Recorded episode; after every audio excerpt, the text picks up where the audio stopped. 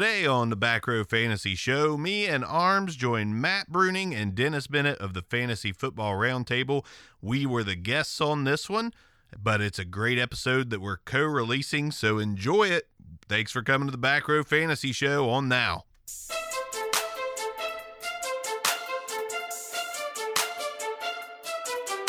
Welcome to the Back Row Fantasy Show with your hosts, Jeremy Barker, Aaron Arms, and Neil Crabtree.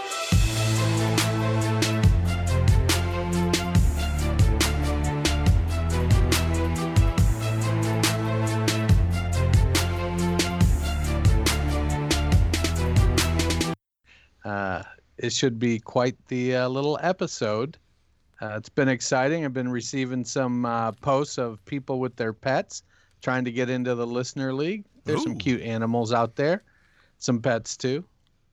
Yeah, yeah, I agree with you. I'm, I'm excited to see if we can get any more and uh, pick a winner and announce those no, announce the winner on, on Monday. That should uh, should be exciting. But as you just talked about, we have uh, uh, a show we've had planned for a couple weeks here. Really excited to get uh, these guys on a podcast uh, that uh, we both listened to for a while now.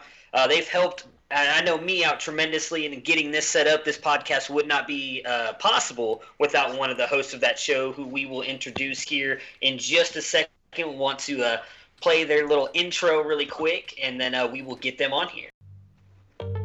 What if I told you there was a fantasy podcast about IDPs You know, because we're the IDP Kings.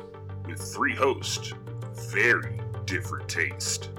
We have the highest cholesterol in all of fantasy football land. Woo! I've been known as, as the King of Pop before. I mean, that's, that's who I am. The buzzkill, his name is Arms. He's sitting right beside me. Every time I get going on a fun topic, he's like, hey, can we talk about football?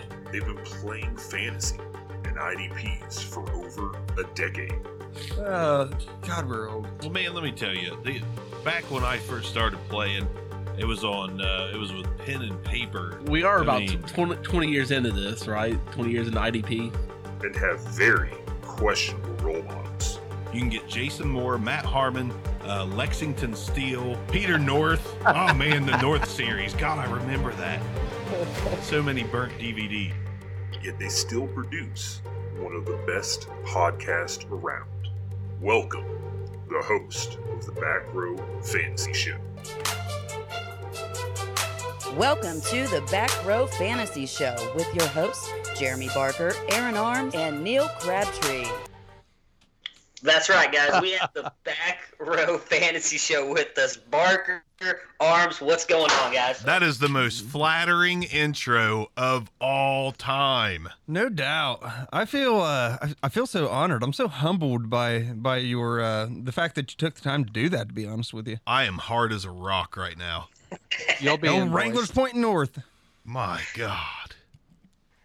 Yeah, like I said, guys. Uh, as I said there in the intro, I mean, I, Arms. I know you weren't part of our first podcast, but Bark invited me and Dennis on a long time ago uh, to do a debate episode. He he popped my podcast cherry. Uh, it meant a lot to me. You guys have been awesome to me since then. I mean, I guess Arms technically you were a part of it because you not showing up allowed me to get on the show, so I appreciate that. But I mean, even uh, you know, and, and I've talked about this many times on the podcast. Uh, everything that Bark has done for me after the fact and helping me get set up, he's he's gave me equipment. He's helped me do everything to get this podcast up and running and to where me and Dennis are now. So it would not be possible without you guys. So seriously, it's it's just a little ode of. Uh, Greatness to you guys. Like I, I really do appreciate everything you guys have done, and I love the show. So I thought I'd try and do something a little special for you guys. Thanks, Maddie. Uh, the one of the best things about the whole process of being Arms starting this show was to meet people that had the same interests in us, that had similar, you know, personalities, likes, all that kind of stuff, and meeting it. You know, when we meet certain people, it's instant. Like when I started talking to you, when I started talking to Dennis, it was instant. It was like, yeah, I'm probably gonna know these guys for a long time and eventually meet them. Midwest Expo, hopefully both, but if only one, that you know, we'll work it all out. But it's uh that's what it's all about. We we are friends of you guys, not just, you know, acquaintances, podcasters. I feel like we're all friends and it's awesome to be on the show. Yeah, We're like I said, excited to have you. Oh yeah, absolutely. Yeah, me and uh, me and Dennis have been trying to figure out a way to get you guys on here. I know you guys have been busy.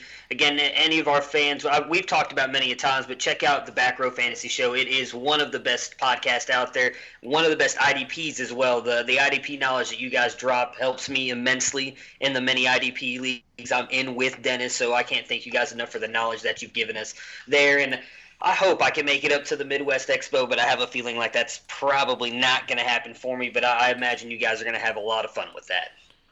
Oh, no doubt about it. I mean, it should be an excellent time. We've been trying to uh, get ourselves out there, uh, kind of mingle in person with some of the other uh, great podcasts out there, like yourself. And uh, you know, we look forward at least to seeing Dennis. I mean, if you really don't want to see us, Matt, that's fine. Um, you know, we'll just uh, we'll just spend some time with you on the show, I guess. And, You know, even though you don't want to be our friend anymore. Well, you know, I just I want to keep up this this. You guys have this high expectation of me right now, and I feel like if I if I come and meet you guys, it's going to drop a little bit. So you know, I feel it's best to just keep our distance for now. You know, we'll build up that friendship a little bit more to where the, the disappointment can't happen, and then I'll show them like, hey, hey guys, what's up? we'll I've made a terrible habit of doing this on the last umpteen episodes but it's not like you're Fuego Frank, brother. You're not going to disappoint us.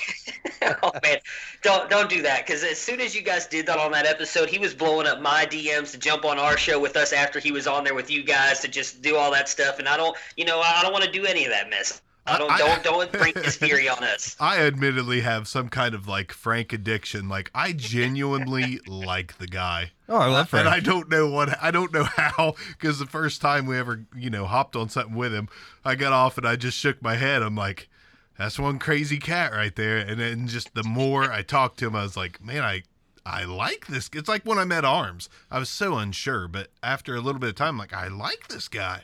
So what he's saying is he knew he liked you guys instantly, but it took yes, a while. That's true. To warm up to me, who lives in the same town and you know does a freaking podcast with him. But whatever, you know. It's true, but we go back like 15 years, so it's you know 15 years ago I was a different dude. You were about the same.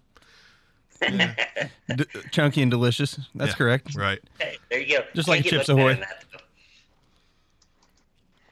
So we brought you guys on here today to talk about some, uh, really some ADP stuff. We've got some blind resumes and everything we're going to do later, but we wanted to get into and talk with you guys about everybody's doing startup drafts right now. For the most part, you've got you know all different kinds of leagues going on. We wanted to get your guys' opinions because we respect what you guys think in the fantasy community on players that are going around the same. And we're going to start with rookies and vets. And I'm going to oh, I see. Here we go again. I get excited and I forget everything that I talk about and I don't even look at my show sheet. I wondered what happened there. You got excited. You're like, uh, uh, and I was like, what is well, Bruni got going on? You guys have been around long enough. We just think everybody knows you.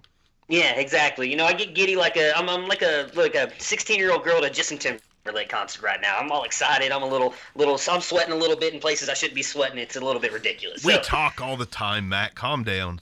I know. I know. I'm trying. Uh, so every time we get new guests on the show, we like you guys to talk about what your favorite team is, how you guys got into the fantasy football industry, and what your favorite format of fantasy is. I'll go first with this. Um, so, Aaron Arms obviously is the name, Arms Back Row on Twitter. Um, I'm a, I'm a Raiders fan. Been a Raiders fan since I was four years old. My uncle kind of turned me onto the team, and he no longer cares about football, but by God, I do. And it, it die hard, you know, all the way back Bo Jackson time. You know, I remember Marcus Allen playing. Like I remember way, way, way back. Tim Brown, it, probably my all-time favorite wide receiver in NFL history. Um, if we want to talk about my favorite player ever, or are we talking about currently? Because Everett, be either or. So Everett's Barry Sanders. Um, if Bo had my a longer, man. yeah, if Bo had a longer career, it probably would have been Bo Jackson. But you know, Barry with the longevity and just stepping away at what was a devastatingly way too early kills me. Uh, currently, I mean, man, what's not to love about Saquon Barkley? I mean, I know it's one year, and I last year I tried to you know put a damper on his hype a little bit to say you know guys, yes, he looks like a prototype, but he hasn't played it down in the NFL. And the guy, he's as build. I mean, everything that you could possibly want in an NFL player from every aspect, whether it's what he is as a human or how he plays the game, how he approaches the game, what is his teammate. Saquon Barkley is is exactly what I want for a fantasy player, for a, a role model, and for just an, an all around, you know, someone I can hang my hat on and say that's the guy that I'm going to, you know, stand behind no matter what. Give me that format again because Arms is wordiness. What's uh what is your favorite NFL team? Do you have a favorite NFL player? And then the part that Arms forgot to talk about, it's probably my fault as the host for asking a million questions right off the bat, is uh what uh how long have you been playing fantasy and what's your favorite format? Oh, so 20ish years on fantasy and f- favorite format 16 team dynasty IDP. And I know that gets pretty in depth, but it's Yeah. six, 16 team dynasty IDP with, I mean, we're talking all positions, kicker included, not punters because that's just ludicrous. But Yeah, yeah, woo, woo. Uh, Luda. and he- heavy, heavy on the IDP. oh, yeah. I, I want the IDP to actually matter. All right. Jeremy Barker, or as I cheesily go by on whatever platforms I'm working on, Bark, which it's kind of fun to say. So, so like a close to 40 something year old giving himself a nickname. Yeah, you know, I just need a little douchiness in my life. So, uh, favorite team, Miami Dolphins, sadly. Uh, favorite player of all time would be Dan Marino. Uh, favorite current player in the league, probably got to go with Brock Osweiler. No, that's a joke. That's The definitely Brock Lobster. There we go. That's definitely a joke. Uh, current, you know what? My current favorite player, I'd really have to think about it, but I, I really got to go with Darius Leonard for. I, I know he's only been in the year for a league and been in the year for a league. My God, been in the league for it's a easy year for you to say. no Yeah. doubt. But uh, I, I don't know the way he plays and just the magnitude of what he means to that team has kind of made him my favorite player in just a short year. Uh, fantasy wise, same as Arms. Probably started right at twenty ish, probably like nineteen years ago if I had to guess, but around the twentieth range. start playing Yahoo leagues with Arms with other people that we are intertwined with, and uh, we used to play in a Yahoo league called Hotown Ho Town, Stacy Valentine, baby. where we all had porn star names, believe it or not, with that intro about Peter North and Lexington Steele. We had, uh, yeah, we all had porn star names. I was Jenna Haze before Jenna Haze was even known. And uh, yeah, that was our league. Then we uh, graduated to IDP Dynasty Leagues. I actually played in a contract IDP Dynasty League first, 16 As teamer. did I. Oh, yeah, it was both of us. Yeah, And that's then, where the uh, Copperbeards came from. And then, well, I played before that in a, a different one. Oh, sorry. I, I was thinking with Den. It it was, but me and Den were in someone else's league. Matt, Gotcha. Matt Burkott. I don't know if you remember that guy. Uh, but anyways, that's uh, that's that. Sixteen team IDP. That's what I'm all about. I don't know if it's a thing where we started that way or what, but twelve teamers became really boring once we got into a sixteener. 12 teamers became to me something that you, it's like you just got freaking lucky. It's like, Like, a beginner Uh, league. yeah, in my everybody has a stacked team and somebody goes off for three touchdowns so you win. Yeah, Great. Great, you know, but I, to me, that's the reason I feel like there's more, uh, there's more depth, more knowledge required. I mean, you're play sometimes playing the number three receiver on a team in a 16 team IDP league. You're playing a, you know, a, a nickel safety to try to get the points on someone's bye week. Like that's that is intense, and it helps with your your knowledge of the game.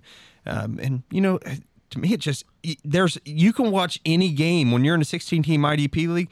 You can watch any game, and you have somebody, or you're playing against somebody, and you're like, God, I, I, all right, I just hope he fumbles because if he fumbles and if this guy forces a fumble, that's two points. But if he recovers it, there we're at four points. And what if he takes it back for a touchdown? Like you wish for the absolute most ludicrous things to possibly happen.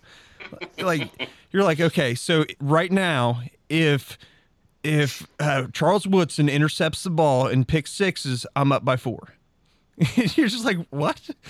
Nobody else in the room is thinking about this stuff except for me. I'll quickly add and, and hand it back over to you know the the main hostess with the mostests.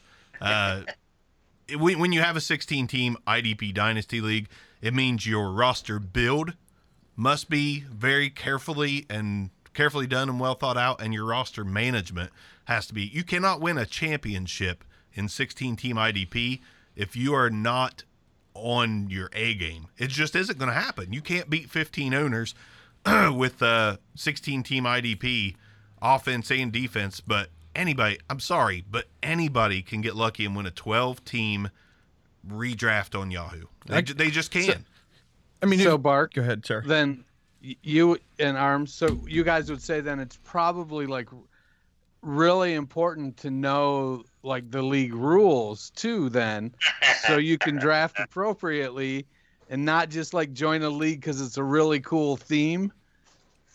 Yes. Pretty, Yeah, pretty so- important. couldn't resist matt. I just couldn't resist I joined the league with Dennis here this past week, and I was caught up in a lot of stuff. Look, I was creating that awesome intro. I didn't happen to read the rules that it was a super flex and tight end premium, It and so I decided to take Saquon Barkley at number two and watched everybody go quarterbacks and tight ends around me. Was trying to figure out what happened. I don't think that's a bad move at all. I'm my super flex strategy is not everyone else's. Like I don't think that's a bad move, Matt.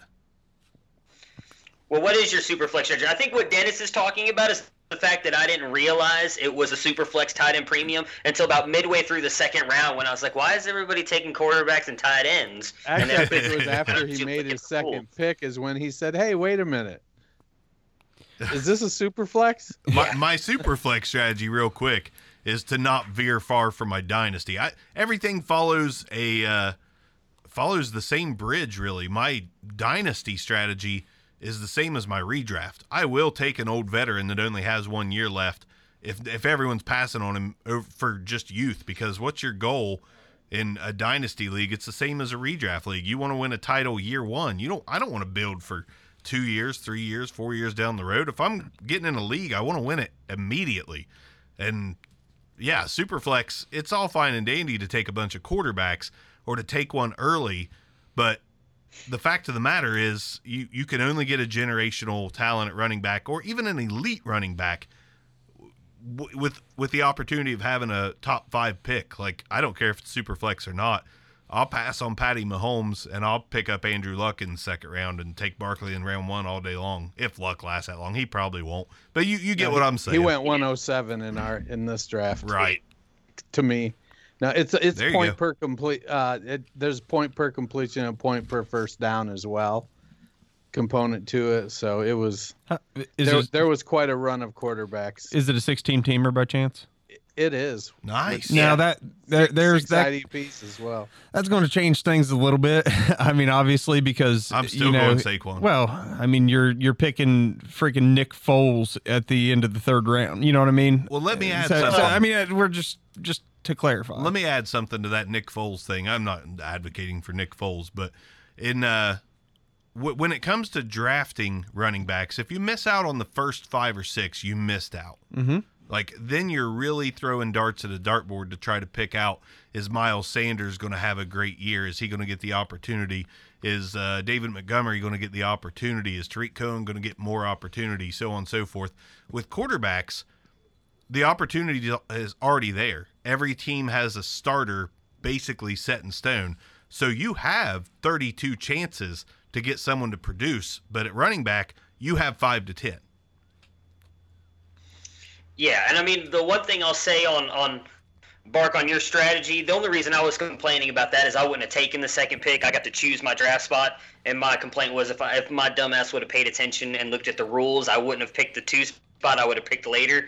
Uh, but I did end up with Carson Wentz in the second round, so it's not it wasn't a a, a huge thing. I end up with Carson Wentz, who I think is going to be a good quarterback. So I'm not too terribly upset that I took Saquon. It was more just because I wanted Baker, and, and he went way before Carson Wentz. did. Absolutely. If you could choose between Saquon and Wentz or Patty Mahomes and uh, Jordan Howard, what are you going to do? I mean, Jordan Howard, he's in for breakout year this year, don't you think? Nope. No, No, just negative Ghost Rider. I, oh, I still think Jordan Howard's decent back, but I digress. Go ahead, Matt. No, you're good. So let's finally now jump into the to the ADP discussion. I was going to start it off with, and this is why this would have made no sense had I not cut myself, is something that's going to hit a little bit close to home here for Arms in Josh Jacobs. So his ADP right now is 71 off the board, RB 28. Would you rather have Josh Jacobs or Kenyon Drake, whose ADP is 64, or Derrius Guice, whose ADP is 70? We'll start in, we'll go alphabetical order there. Arms, Bark, Dennis. I like that. It's a fairly simple uh, strategy for me. Josh Jacobs is the lead back, hands down, no doubt about it. He will get 90% of the volume to whereas Kenyon Drake, I'm sorry, I, I just don't believe in him. Never have, never will. You know, it, what's Kenyon Drake done? What can he do? And what are they going? What does Miami's team even look like? Are they ever going to be ahead to solid way lead? No. You know, improved, yeah, but that's not a good team. I'm not saying Oakland's that much better. They're in, you know, a bad division for them to be in. But uh, the biggest concern for the the only the comp or excuse me the comp for me is actually Guice versus Jacobs, and that's close. And we're talking razor thin. That is the closest comp that I've heard in forever. And I'm still going to go Jacobs because you know what the knee bo- the knee bothers me. It just does. I think uh, Guice is you know it, there could have been a very strong argument to be made that Guice could have been near Saquon Barkley level last year. Now he obviously was hurt. Saquon obviously had a you know uh, ex- just absolutely monstrous rookie season, but Derrius Guice's knee bothers me. If Adrian Peters come or Peterson comes back rolling, is Guice going to get the full workload at any point in the season? We don't know. Was Guice going to catch a bunch of balls like Saquon? Don't know. I think Guice has got better receiving skills than everybody gives him credit for. I think Guice is going to be an absolute stud. If fully healthy, healthy, no doubt in my mind, Derrius can, Guice can be a top five running back in the league. But his health concerns me. I, I agree that he's a better pass catcher than people give him credit for, but I don't know about getting to Saquon level. Did you expect Saquon Barkley to catch those that many balls last year, though? Yeah. Yeah. Really? Yes. Anyway. I mean, I love Saquon. I didn't expect that. Same here. I mean, what was it, like freaking 92 balls caught? Nine, 91 balls. He caught 91 balls, 121 targets. That's wide receiver one numbers. I expected 80. 90 is not a far cry. So. All right, Bark. What about you? Who would you take out of those three? Um, I'll start off. I'll start off by giving Kenyon Drake a little more credit than Arms. He's trash. What it? Jesus. What has he done uh, on limited opportunities? Quite a bit. Kenyon Drake has shown in limited opportunity that he is a possible game-breaking type of back, not a bell cow. You don't want to hand it to him 30 times, but if you can get it to him 20 and keep him healthy, uh, Kenyon Drake is going to surprise people this year, like 100%. But he is still third in that conversation with with me. That being said, uh, Josh Jacobs uh, all day for me. I like Guice, I really do, but the knee and the amount of rookies that are surrounding him versus Derek Carr. Not saying he's great, but Derek Carr with Antonio Brown, Tyrell Williams. Give me Josh Jacobs. Uh, no one's going to be able to stack the box against that team because they're they're not just going to play the run game and let Antonio Brown go wild. Not going to happen. So give me Josh Jacobs all day, then Guice, then Kenyon. You know, I I think that Washington's potentially poor offense makes this a lot closer um, than it might normally be. Drake is definitely the third option here. Uh, I, he he would he shouldn't be going at 64 over Guice at 70. Agreed. Uh, Agreed. I think I mean Drake was RB 14 last year, and Adam Gase basically said, uh, "I know you're the everybody in the world says you're the best back we have, but I'll show you you're not." Mr. Crazy went crazy and didn't give him the ball nearly enough. But I don't think Drake can necessarily hold up, like Bark said, uh, to a, a 25 or 30 touch workload. But he's very explosive. He's going to get get plays. He may still uh, produce top 15 numbers pretty comfortably, maybe top 10, uh, because he is explosive. Um, but for me, I my reservations about Jacobs are that he's never carried the load. He's never showed that he can carry the load. He couldn't beat out Damien Harris. So hold on, I'm going to rebuff this a little bit. When was the last time that an Alabama back carried every every carry of the season, or the the uh, vast I, I didn't majority? Say every carry. He didn't beat out Damien Harris, who had two 1,000 yard seasons. I mean, in all fairness, Kenyon Drake's in the conversation, and he didn't you know, he wasn't the lead back in Bama either. But you know, I mean, right now you could you could compare. Kenyon Drake's on the list. He's not in the conversation. Agreed. Okay, okay, okay, fair enough. So I, I like Guice. Guice is uh, probably a 40 pass uh, player. He's going to probably catch 40 passes. That's where I see him. He'll do it fairly easily. He's he's going to be a decent enough pass catcher.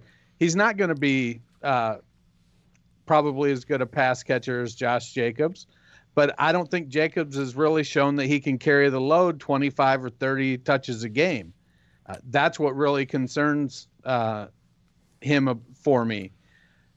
On the other hand, yeah, they got Antonio Brown, but I feel like Jacobs is going to get the benefit of like Saquon Barkley of having a quarterback that's really willing to check the ball down. So I think Jacobs is probably going to score more points because he's going to catch more passes, uh, which, which, you know your typical running back uh, yards per catch is you know in the six to eight yard range versus yards per carry, which is four four and a half yards.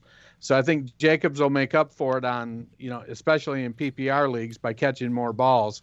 But I, I fully expect Guice to gain more yards on the ground than Jacobs this year. I don't So disagree it's pretty it's pretty close for for me, but I, I give the edge to Jacobs only because he is going to be in in a better offense, uh, unless you know Washington takes a huge step this year. It, it could happen, but I, I'm not betting on it. It could happen. I mean, you have to think whenever they were playing with a first team quarterback in Alex Smith, who- isn't, you know, an MVP caliber kind of guy, they were, you know, in the hunt. They were a good team. Right. Not a great team, but a good team, you know, and we seen what 162 year old Frank Gore, or not Frank Gore, Adrian Peterson can, can do on that team. What can Guice do if healthy? And what if, you know, I feel like Haskins is going to be playing with a chip on his shoulder. I said it on the last show, I believe, was uh, the open bar. I think Haskins is going to have a historic year. I think he's going to have a historic rookie year. It's it's now let's just also be very realistic. I think the the touchdown record's 27. But Yeah. to me it's not out of the question for him to get over 30. Like if if he can do that and it opens up for the running game, uh, Guice could have an amazing year. And I, I just think that if I'm, it's pure, it's a comf- comfort move for me. That's all it is. I feel like Jacobs is healthier. Jacobs is more secure in his position. And Guice, if Adrian Peterson is rolling, why push him back? So before we get into the next one, that actually was a question I wanted to ask all three of you really quick. Does the signing of Adrian Peterson for one more year scare any of you off of Guice? Nope. Scare, no. Off of him? No, Scare, absolutely no. no. No, but when it comes to these kind of player comparisons, uh, you got to factor him in. Scared, no, but factor, yes. I'm I, at, at no point in time I am in no sell mode for Guice. I have no desire to sell Guice. Yeah, once Guice shows that his knee is okay, Adrian Peterson is just going to be a pissed off bench player. Right. It happened to him before. Yep. Yep. All right, so the next rookie vet ADP comparison here we've got is David Montgomery right now. His ADP is 96. So would you rather have him or Royce Freeman, who is at ADP 99? Montgomery, Montgomery, kind of for the same reasons uh, of opportunity. Uh, I feel like Montgomery has a very strong opportunity to seize the job very early, and you know actually do something with it. Royce Freeman just has someone with a ton of talent ahead of him. I know that you know the Denver backfield could get a little bit crowded because Freeman he's done nothing wrong. Okay, that's the downside to it. It's like he's done nothing wrong, but yet he didn't win the job and he wasn't the lead back and he hasn't been the lead back and we talked about it you know after the uh, the season was over Royce Freeman could very well win the job next year but it's never going to be an 80 or 90% work workload for him it's even if he wins it it's 60 40 worst case scenario or best case scenario excuse me like give me Montgomery all day Yeah, I agree. Montgomery could be the 70 to 30 guy with Tarik Cohen taking 30, Montgomery taking 70. I think and that and that that to me is the likely scenario, but then you flip it over to Denver and Freeman getting 40 or 50% is not a likely, it's just a possibility. So it, it's it's definitely David Montgomery for me as well. Well, I was a big Royce Freeman fan. I still am. Same. Um, I, I think, you know, he's he's got a track record of being able to carry the load. I don't know if it was poor scheme fit or just one of those lightning in a bottle things where Lindsay came in and was just super productive with every touch, and you Lindsay's just football god. That's couldn't couldn't deny him for this one season that he's gonna peak at before he crashes off the face of the earth. Um, that being said, Montgomery is just a more talented running back, I think, than than Freeman, um, and so I, I would go Montgomery uh, for that reason. I think Montgomery's a little better pass catcher. He's he's much more elusive. I think. Uh, I think Freeman ends up getting the the starting job this year. Um, but I do think that Montgomery is the better back, and that'd be the direction I go. I feel like there's a Freeman truther in every league. Yeah, it's as me. there should be. There, there no, I mean seriously, he's, he's he's a fine running back, and you know there's like 15 teams in the league he's going to start unquestionably. It's just probably not his own. because Phillip Lindsay is a God. That that's all that needs to be said on that He- topic. he's definitely solid. He's, def- yeah, I- definitely. He's done nothing to lose the job. He hasn't, but I but I do think that Royce Freeman could get.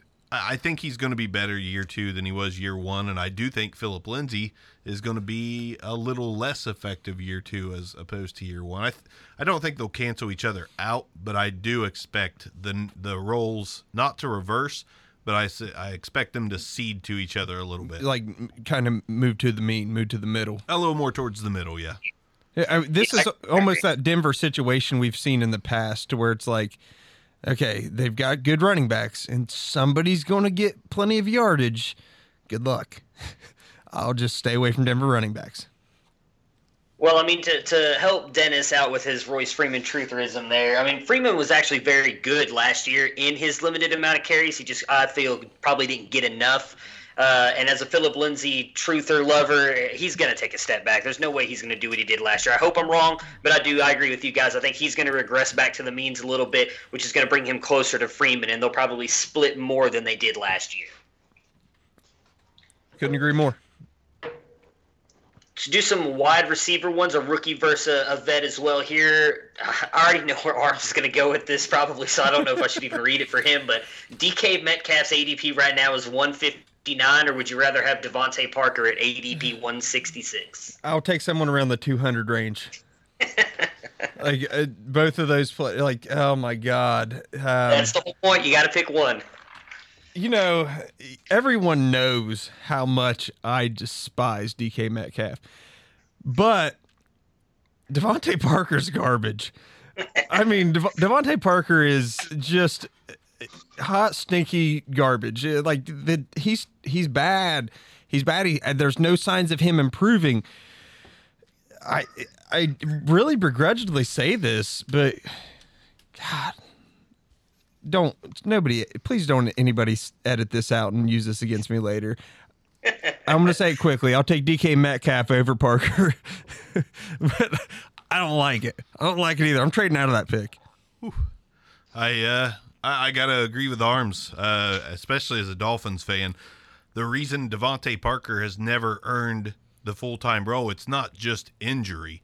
It's the fact that he can't separate. The guy has trouble separating. He can he can go up and get it, uh, but so can DK Metcalf. And then DeVante can't separate whether it's on an actual route or just straight up the field. DK can at least separate straight up the field. I don't love DK Metcalf, but I would easily take him over DeVante Parker. Here, here's one thing I will say about DK Metcalf: his faults are actually fixable.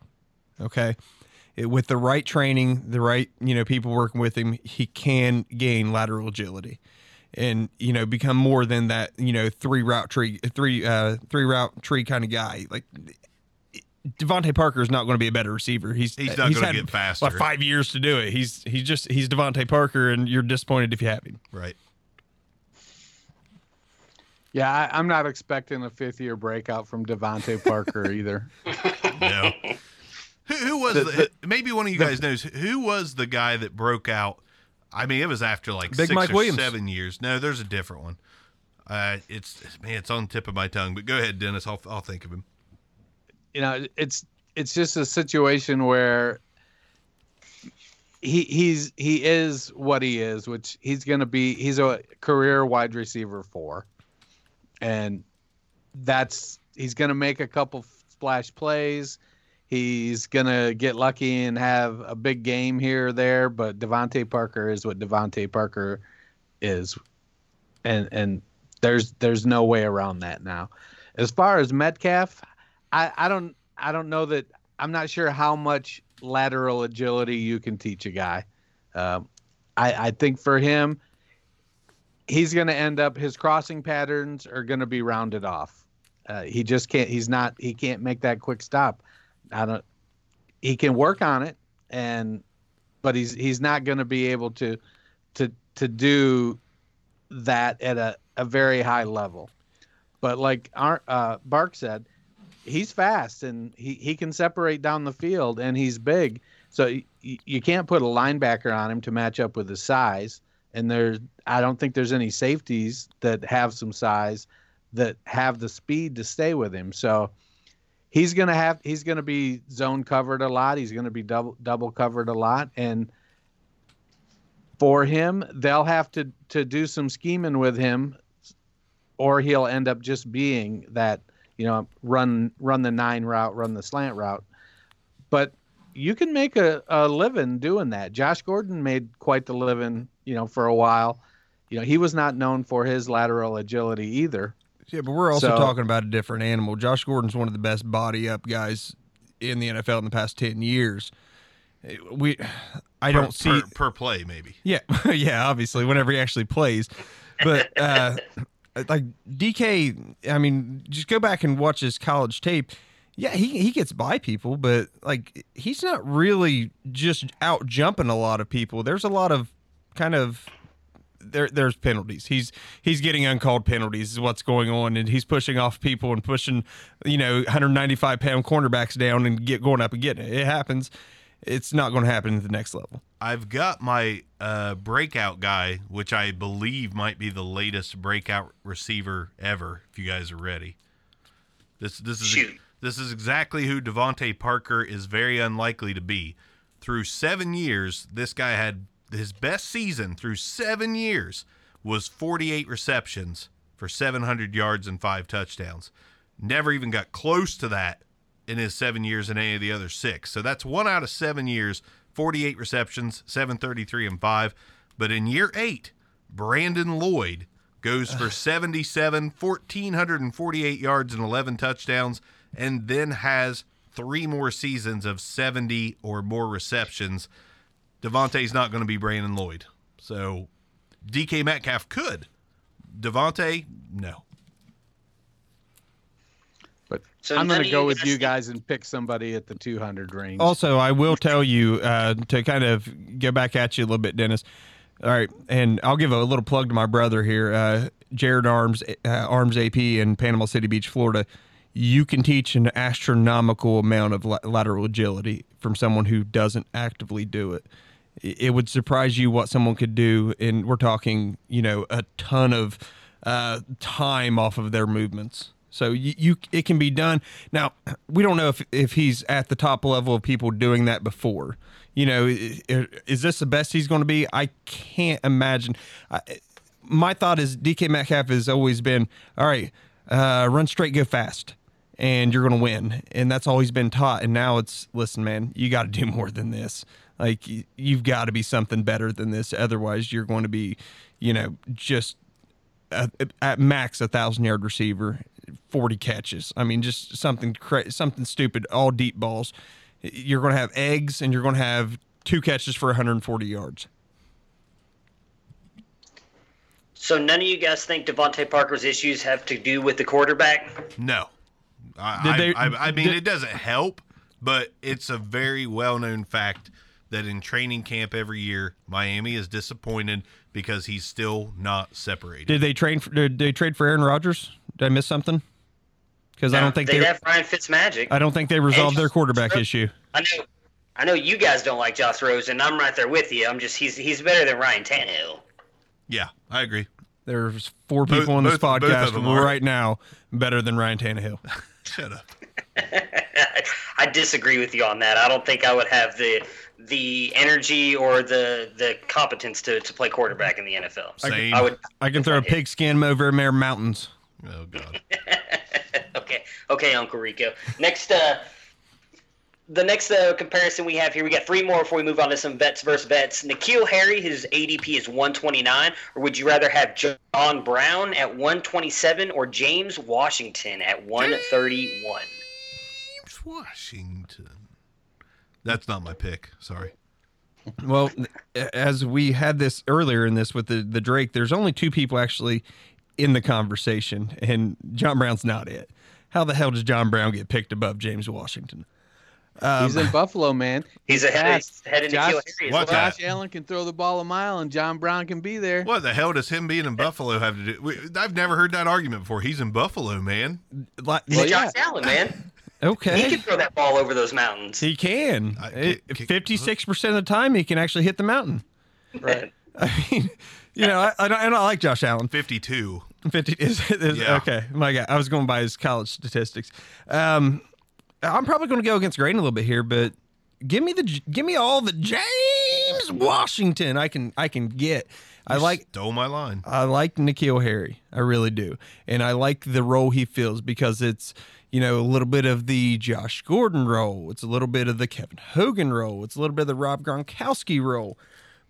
But Pittsburgh has proven they can make two wide receivers not just eat, but feast. And I think James Washington absolutely feasts this year. I'll take I'll take a crack on James Washington, and I, I really do think N'Keal Harry is going to be special. Okay. I uh, I'm, going to go in the opposite direction as arms there. You're going John Brown? No, I'm not. definitely not going John Brown. I, I mean, I do understand that John Brown could play well for Buffalo, but as a real life football player, I, I mean, I just don't think he's going to be on the field enough and consistent enough and healthy enough. I know he was healthy most of the year last year, but I don't. I just don't see it in Buffalo. Um, James Washington, I like, but they did draft the kid out of Toledo. They do have Donte Moncrief. It's not a given that James Washington is going to be that star number two wide receiver. It's likely, not a given. Uh, so I- I'm going to go with N'Keal Harry. I think it takes him a year or two to really get going because the Patriots offense is not a jump in and, and you know go kind of offense. Not It's a lot of players, not a lot of players get it right from the start. But give me N'Keal Harry long term. It's actually fairly easy for me. Uh, I like N'Keal Harry a lot. They drafted him in the first round. James Washington wasn't a first round pick. I don't mean to play the draft capital game, but there's a reason he wasn't a first round pick. He wasn't one of the uh, biggest prospects in that draft, in my opinion, at the position. So give me N'Keal. I think it's super close. I will tell you that. Very, very close. For It's me. close, but I, it's still N'Keal for me, fairly easy. Yeah, I, I think Washington is going to step into that second wide receiver role pretty comfort- comfortably, and uh, he, he'll play on the outside. Uh, I like Washington a lot, but I think that Harry is just in a little bit better position and has a little bit more versatility to his game already. I think there's some polish that both of them need to gain, but I, I I really like uh, the prospects for for Harry. Uh, like you were saying, he he's going to absorb a little bit of Gordon's game, uh, Gronkowski's game, and uh, Hogan's game, and so he'll have uh, plenty of opportunity. I think Washington is going to. He's probably going to have 115 targets this year, just guessing off the top of my head. So he should be able to to do something uh, with those. Uh, he does drop the ball sometimes, and that's not always that's not a good thing. Um, but he, Washington will definitely have the bigger uh, yards per catch because he's going to be down the field a little more working, I think, than Harry is. Uh, but I'm going to take Harry here. Maddie? All right. We've got a. So the next one, we've got a Wait, rookie. wait, wait, Whoa, whoa, whoa, whoa, whoa, whoa, whoa, whoa. whoa. Calm your, slow down. Whoa, whoa, whoa. Who do you take? Yeah, Matt, we want to know who you got. Oh, I gas bag enough on this podcast. I'm Ju- just you- hosting today. At least give haven't at least, any takes so at far. least give your quick take. At least give your quick one, even if it's just the simple answer of like, yeah, it's James Washington for me. Now on to the next. I still I want to know. There you go, James Washington. I hate N'Keal Harry. I think he is wildly overrated. I, I, I honestly. So now you're gonna make me get into it, and all the N'Keal Harry haters or lovers are gonna come out and yell at me. I think. Uh, I Might- just think it takes more. Every time we've seen a new wide receiver get paired, at least a rookie wide receiver get paired with Tom Brady, they don't always work out. I don't think he's going to trust him right off the bat. I get why everybody likes him and saying that he's going to come in and replace Gronk because he's going to be the guy who's going to high point the ball now in losing Gronk. I I just don't see it. I don't think that he's going to be able to come in there and simulate or get himself assimilated into the offense right off the bat. I think it's going to take time. Whereas James Washington has been there for a year. If you actually go back and look at what he did at the end of last year, his best games were when Antonio Brown was out. I think in weeks 15 and 17. So he's already showed that he can do it. I know he has struggled with the drops a little bit, but we all think that the sh- coverages are going to shift to Juju now. So that Agreed. leaves James Washington open. We know Pittsburgh's going to have a high flying offense. I do think Tom Brady's going to take a step back. That's why they drafted Damien Harris. It's going to be all about the running back. So give me James Washington. Have you ever considered a rapping career? Because you spit out some very clear words in a very short amount of time. Uh, it's I just blacked out. I don't even know what just happened. Oh, that's great. So, back on to the next one. So, a rookie versus a guy who broke out at the end of last year and uh, really kind of stepped up in Seattle. Would you guys rather have A.J. Brown with an ADP of 202 or David Moore with an ADP of 200? So th- I'm actually going to take AJ Brown over DK Metcalf and DeVante Parker. Okay, you can do that. Um, actually, it, to me, this is it's a fairly easy decision. Although I, I do like me some uh, David Moore. It is AJ Brown. Um, AJ Brown is probably the most, in my opinion, NFL ready slot type receiver in this year's draft because you know he's not overly bulky to where he really can't uh, play the slot. He's very smooth, very fluid with his motions. Guy's got just phenomenal hands. Now his quarterback sucks. All right, just no doubt about it. Marcus Mariota, hot garbage. But I think AJ Brown, you know, the fact that he doesn't always have to be down the field to to catch the balls, doing some of the short intermediate routes, you know, uh, doing the quick smooth breaks that might leave a uh, a cornerback or a safety kind of guessing where he was at. Give me AJ Brown, and I don't like it, but hell, I like both of them better than Metcalf and Parker. Mm. This is who I'm trading back to get out of that Metcalf pick. I, uh, I I I really don't have any faith in David Moore. I, I think I mean I think David Moore played pretty well when he got thrown in there, but there was really not a lot of options to throw in there, and I think it's telling that they drafted a couple receivers and, and took a couple out of the free agent pool after the draft. And not because they don't like David Moore, but because they know they need more. Ah, ah, Yeah, I see what you did there. ah. Uh, but but yeah, I, I yeah no David Moore for me. Uh, who who was the other guy? I was messaging these guys on our group. Matt, actually, I was messaging Matt right now. Uh, AJ Brown. AJ Brown is my pick as well. I, you know, there's Mariota's not gonna be there forever, and if he is, it's because he started playing better. And AJ Brown was my favorite receiver heading into the draft. I know situation means a lot, but talent can overcome. I think I think AJ Brown can overcome in Tennessee because I think he's a better receiver than Corey Davis. So I'm going AJ Brown. Uh, AJ Brown and N'Keal Harry are both in the top three wide receivers in this year's draft for me. Yeah, I'm AJ Brown all the way. He should be way up there in the N'Keal Harry range. Uh, I agree. He's a a very he's a versatile receiver. He played outside at Ole Miss, lots of time in the slot, which is where uh, I think he got pigeonholed at. But he's he's pretty capable on the outside. Uh, I I think him being in Tennessee is going to be a good thing for Corey Davis.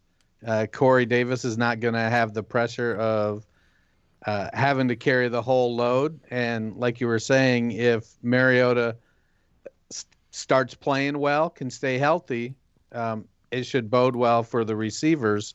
I think uh, Davis's best, you know, the best guy across from him in his career was Rishard Matthews, and Sad. and that was uh, you know, and he got he's been bouncing around since the the one the one season. So I I think AJ Brown is definitely the the guy here. David Moore is you know he's Tajae Sharpe. Oh, that's a good comp. I like that comp. So you know he's going to lose time. It's going to be Met, Metcalf and Lockett there, and then Moore and Jennings and uh, Ursua. You know those guys are all going to be, you know, trying to divide up the third wide receiver spot on the heaviest running team in the NFL. So they'll split 40 targets between the three of them. Still think Gary Jennings leads that team in receptions. Yeah, I like Jennings a lot. I was just about to ask you if you had to take. Would you take Jennings over Brown? It'd Hell be, no. It'd be it'd be a little closer for me than most, but I'm going to go Brown. Not close at all. I like Jennings too, but it's Brown. AJ Brown, top wide receiver on my board pre-draft for a reason. I I didn't agree. say it, I didn't say it was a coin flip. Closer than most. Lead me Yeah, on, he- arms. Brown was right up there for me as well, and, and I actually think he's going to have a pretty good career in Tennessee. I think the uh, the uh, articles on his demise because he went to Tennessee are, are being uh, wildly overrated here. They, I think he's going to be just fine. He, he's going to be one of the best wide receivers Marcus Mariota has ever played with because I think Corey Davis is extremely overrated as well. I'll, I'll give you one thing too. If for some reason Mariota gets hurt, which seems to happen sometimes, if Ryan Tannehill gets in the ball game, I can already tell you who his number one target's going to be, and it's AJ Brown because AJ Brown plays a bigger, more physical version of Jarvis Landry's game than Corey Davis does. Yeah, yeah, I agree with you. All right, so the Um, last Tannehill's not accurate down the field, so Exactly. AJ Brown's going to play primarily, you know, the short Right. game more than likely. So exactly. the uh, the last rookie vet here, and it's actually I, I would assume somewhat of a battle uh, for the backup there in Buffalo behind Shady McCoy, assuming he doesn't get cut. You're right in Devin my alley. Uh, ADP 207 or TJ Yeldon ADP of 215. Love this. Give me Singletary. I mean, I, I know what Yeldon is, and he's not that good. He's not terrible, but he's not that good. He's a role player. That's all TJ Yeldon is. That's all he'll ever be. Devin Singletary can be a lead back. That He, he has potential. Whereas, you know, okay, let, let's say they're equal. Just in theory, they're they're equal players. You're disappointed because you ended up with Yeldon you have Singletary who may win the lead er, the lead role. You're ecstatic. If he doesn't, what's he do? Put up Dev or freaking uh, T.J. Yeldon type numbers? Okay, your downside's T.J. Yeldon. Your upside's lead back.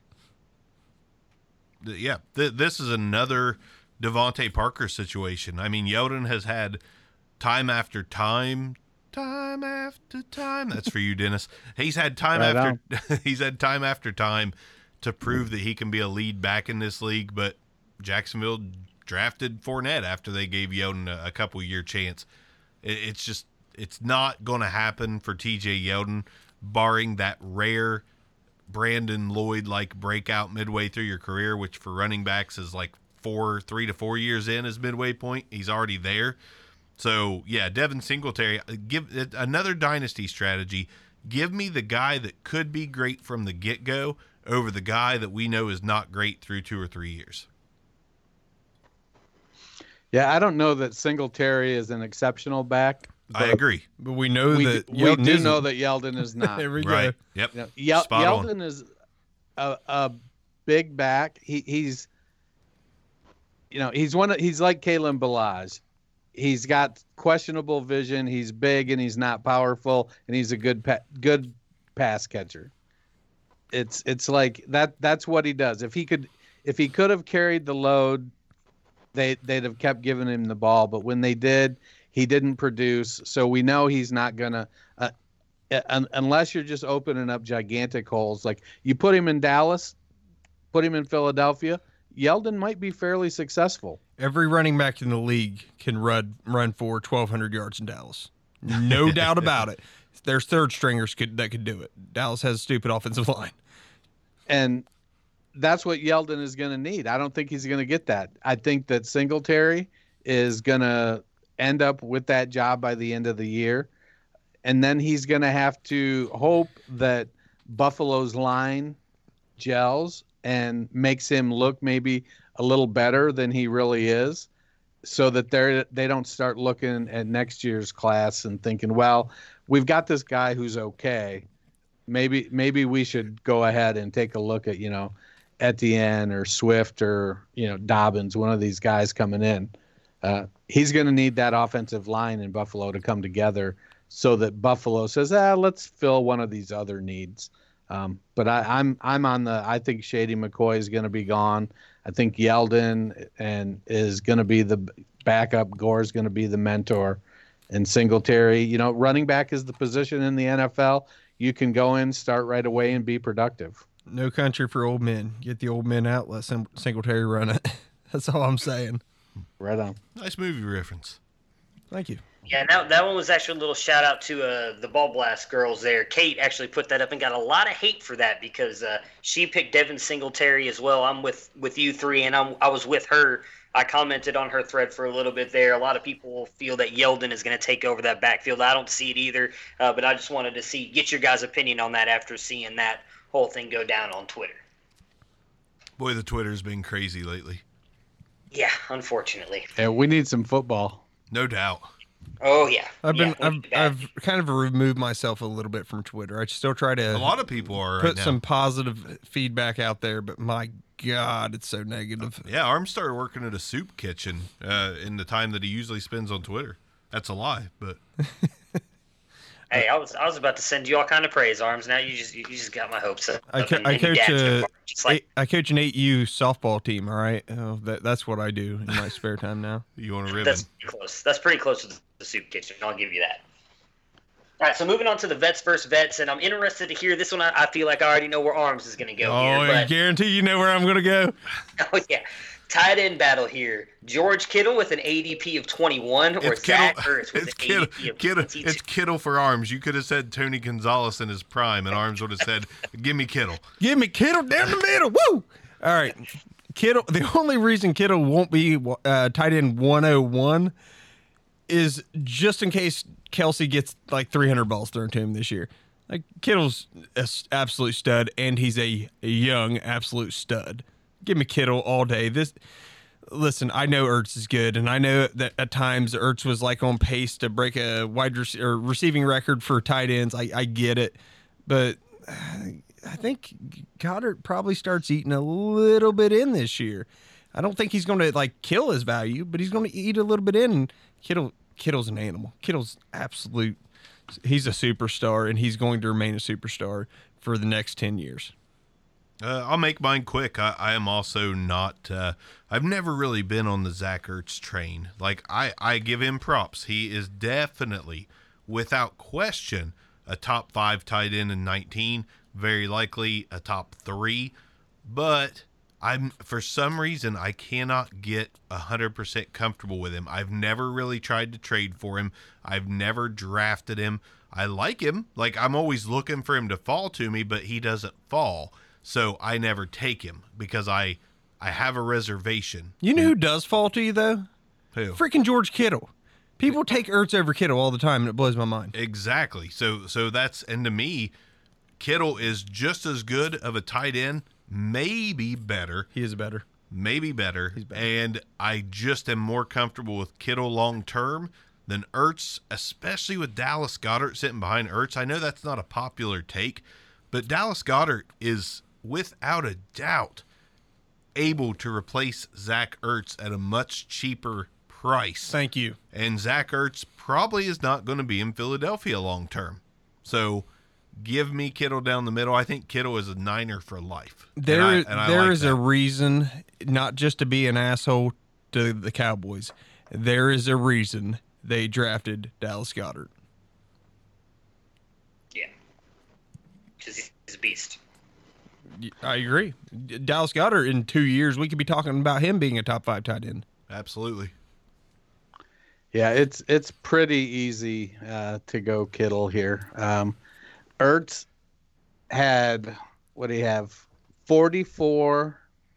What was the number? Forty six more targets uh, than any year in his career. Previous to last year, Ertz was in the he ranged from 106 to 112 in targets.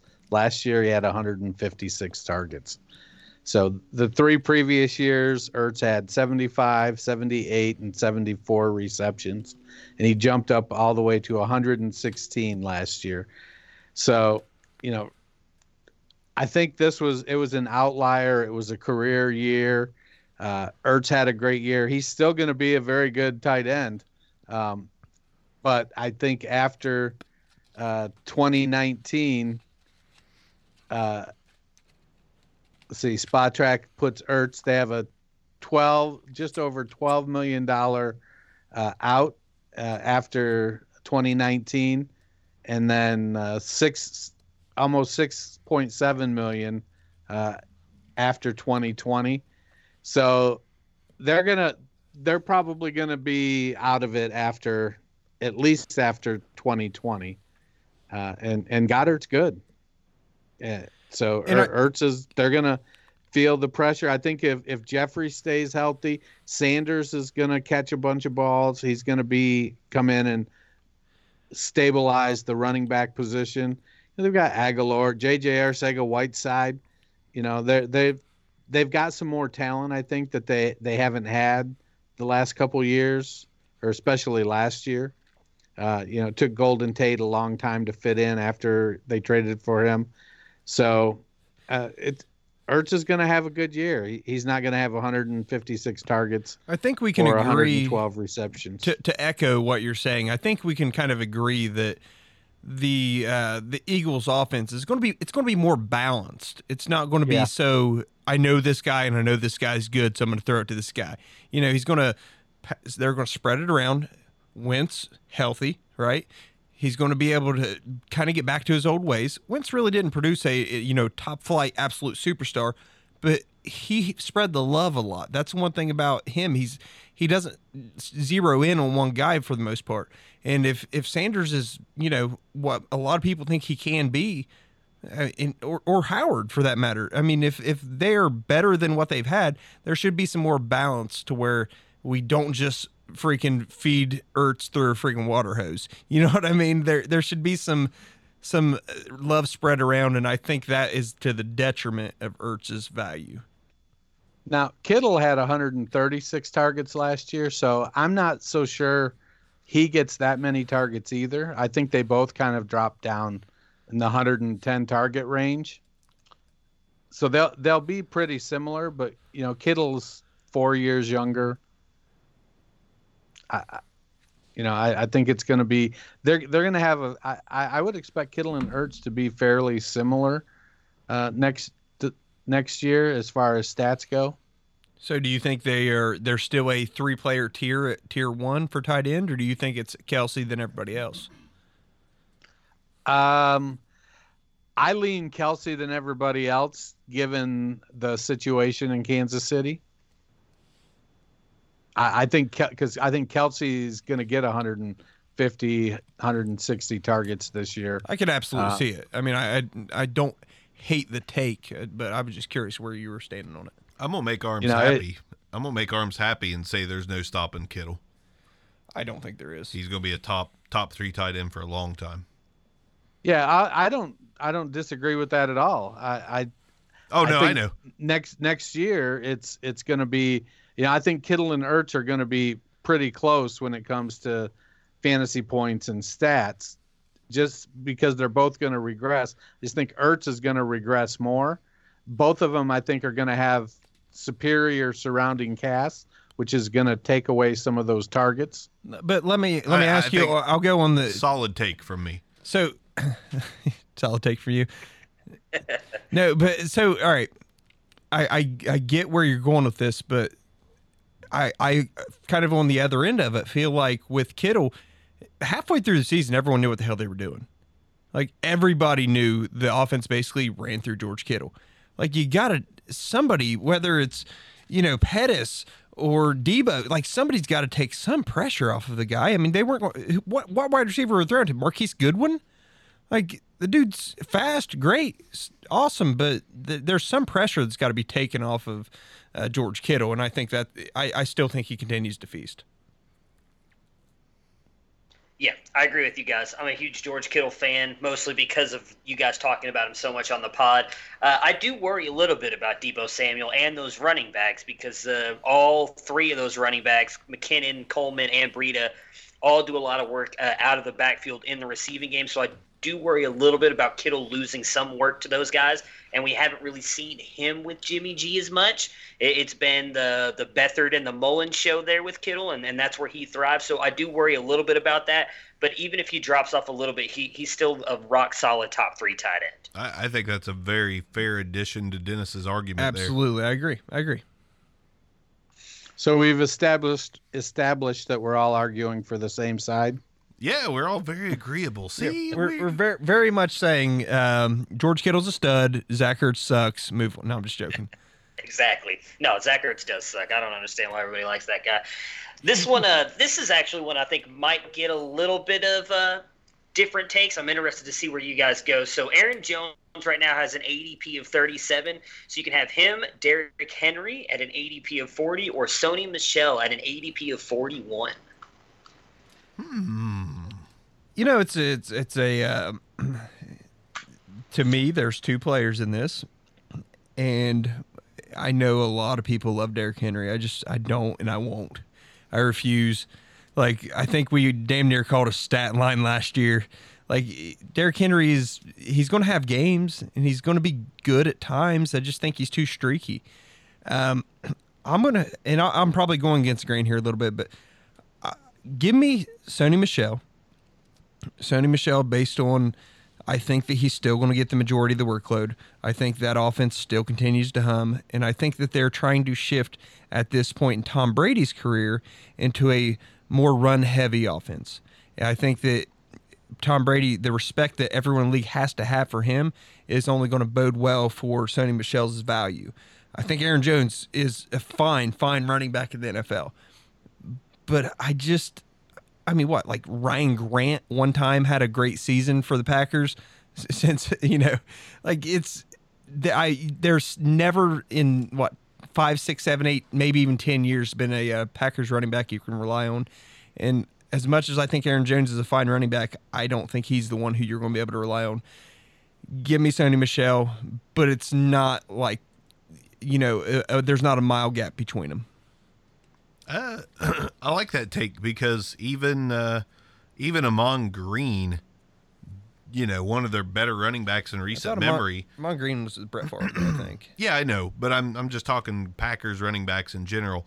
Even Ahman Green, which is one of the more memorable Packers running backs, didn't do it over a long term with Green Bay. So Aaron Jones, I'm a little worried about. I, I am selling Aaron Jones in all my leagues right now because I think his value is kind of at its peak. Like I think mm-hmm. people expect Aaron Jones to come in and easily lead that team in in uh, carries and possibly receptions.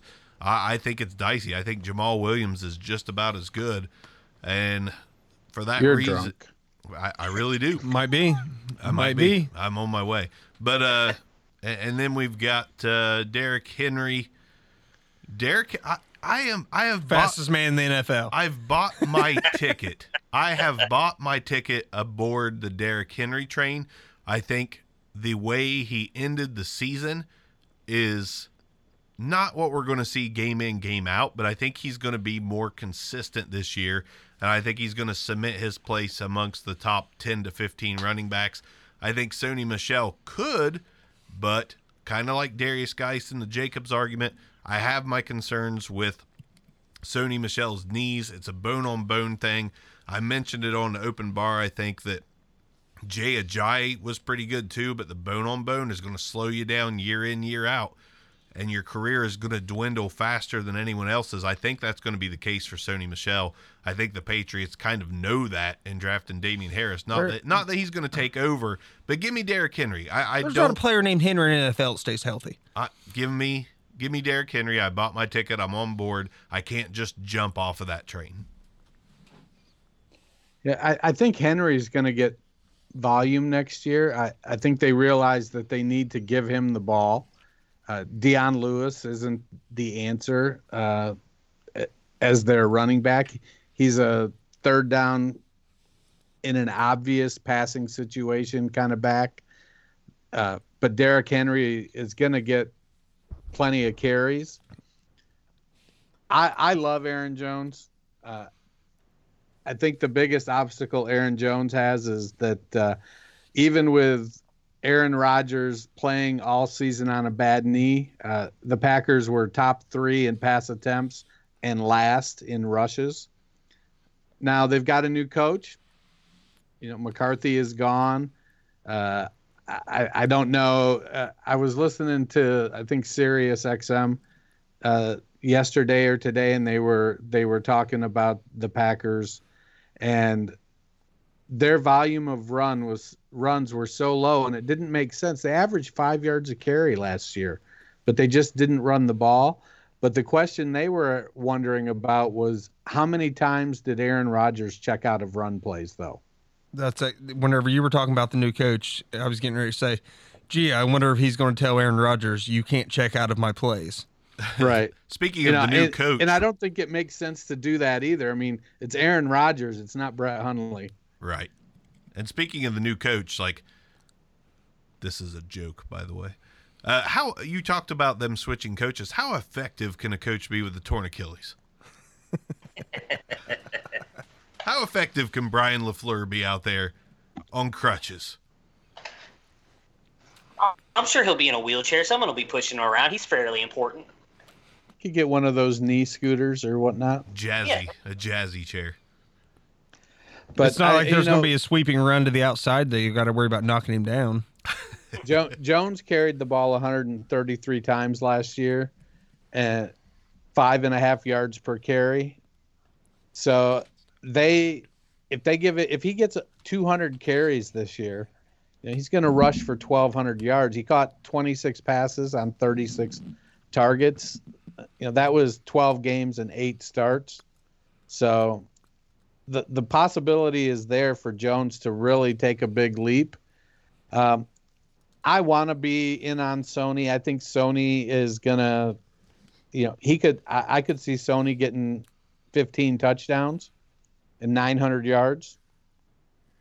You know, it's I, I don't know what what they're, you know, he was the pass catching back at Georgia, but he's the Derrick Henry of New England. he catches got seven damn balls last year. It's like what? Like and it and it's not and it's not because he can't catch it. It's just they just I don't you know. So for me, I'm gonna go Aaron Jones. I I just think the the upside is there.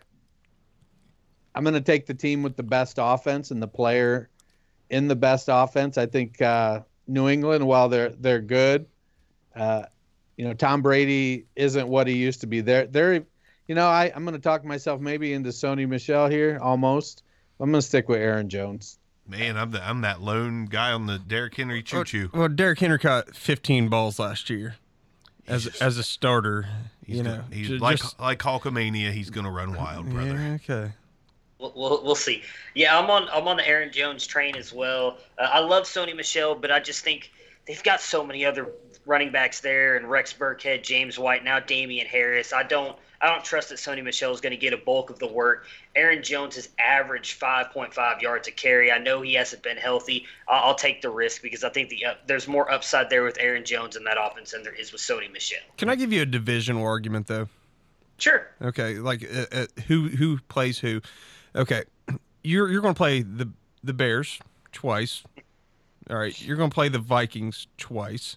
I know that the you know Detroit not really super solid, but like I mean Aaron Jones is he's been fine, but because they have freaking Aaron Rodgers, I feel like Aaron Jones may have already peaked. and I'll, I'll even go against Barker on his uh, Derrick Henry.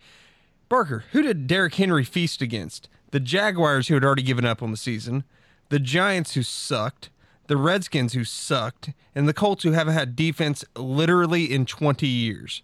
The Redskins weren't that bad, and the Colts defense was much improved. It was week 16 whenever they played the Redskins. I think they were so far out of it and lost half their start. Like, they're just not good.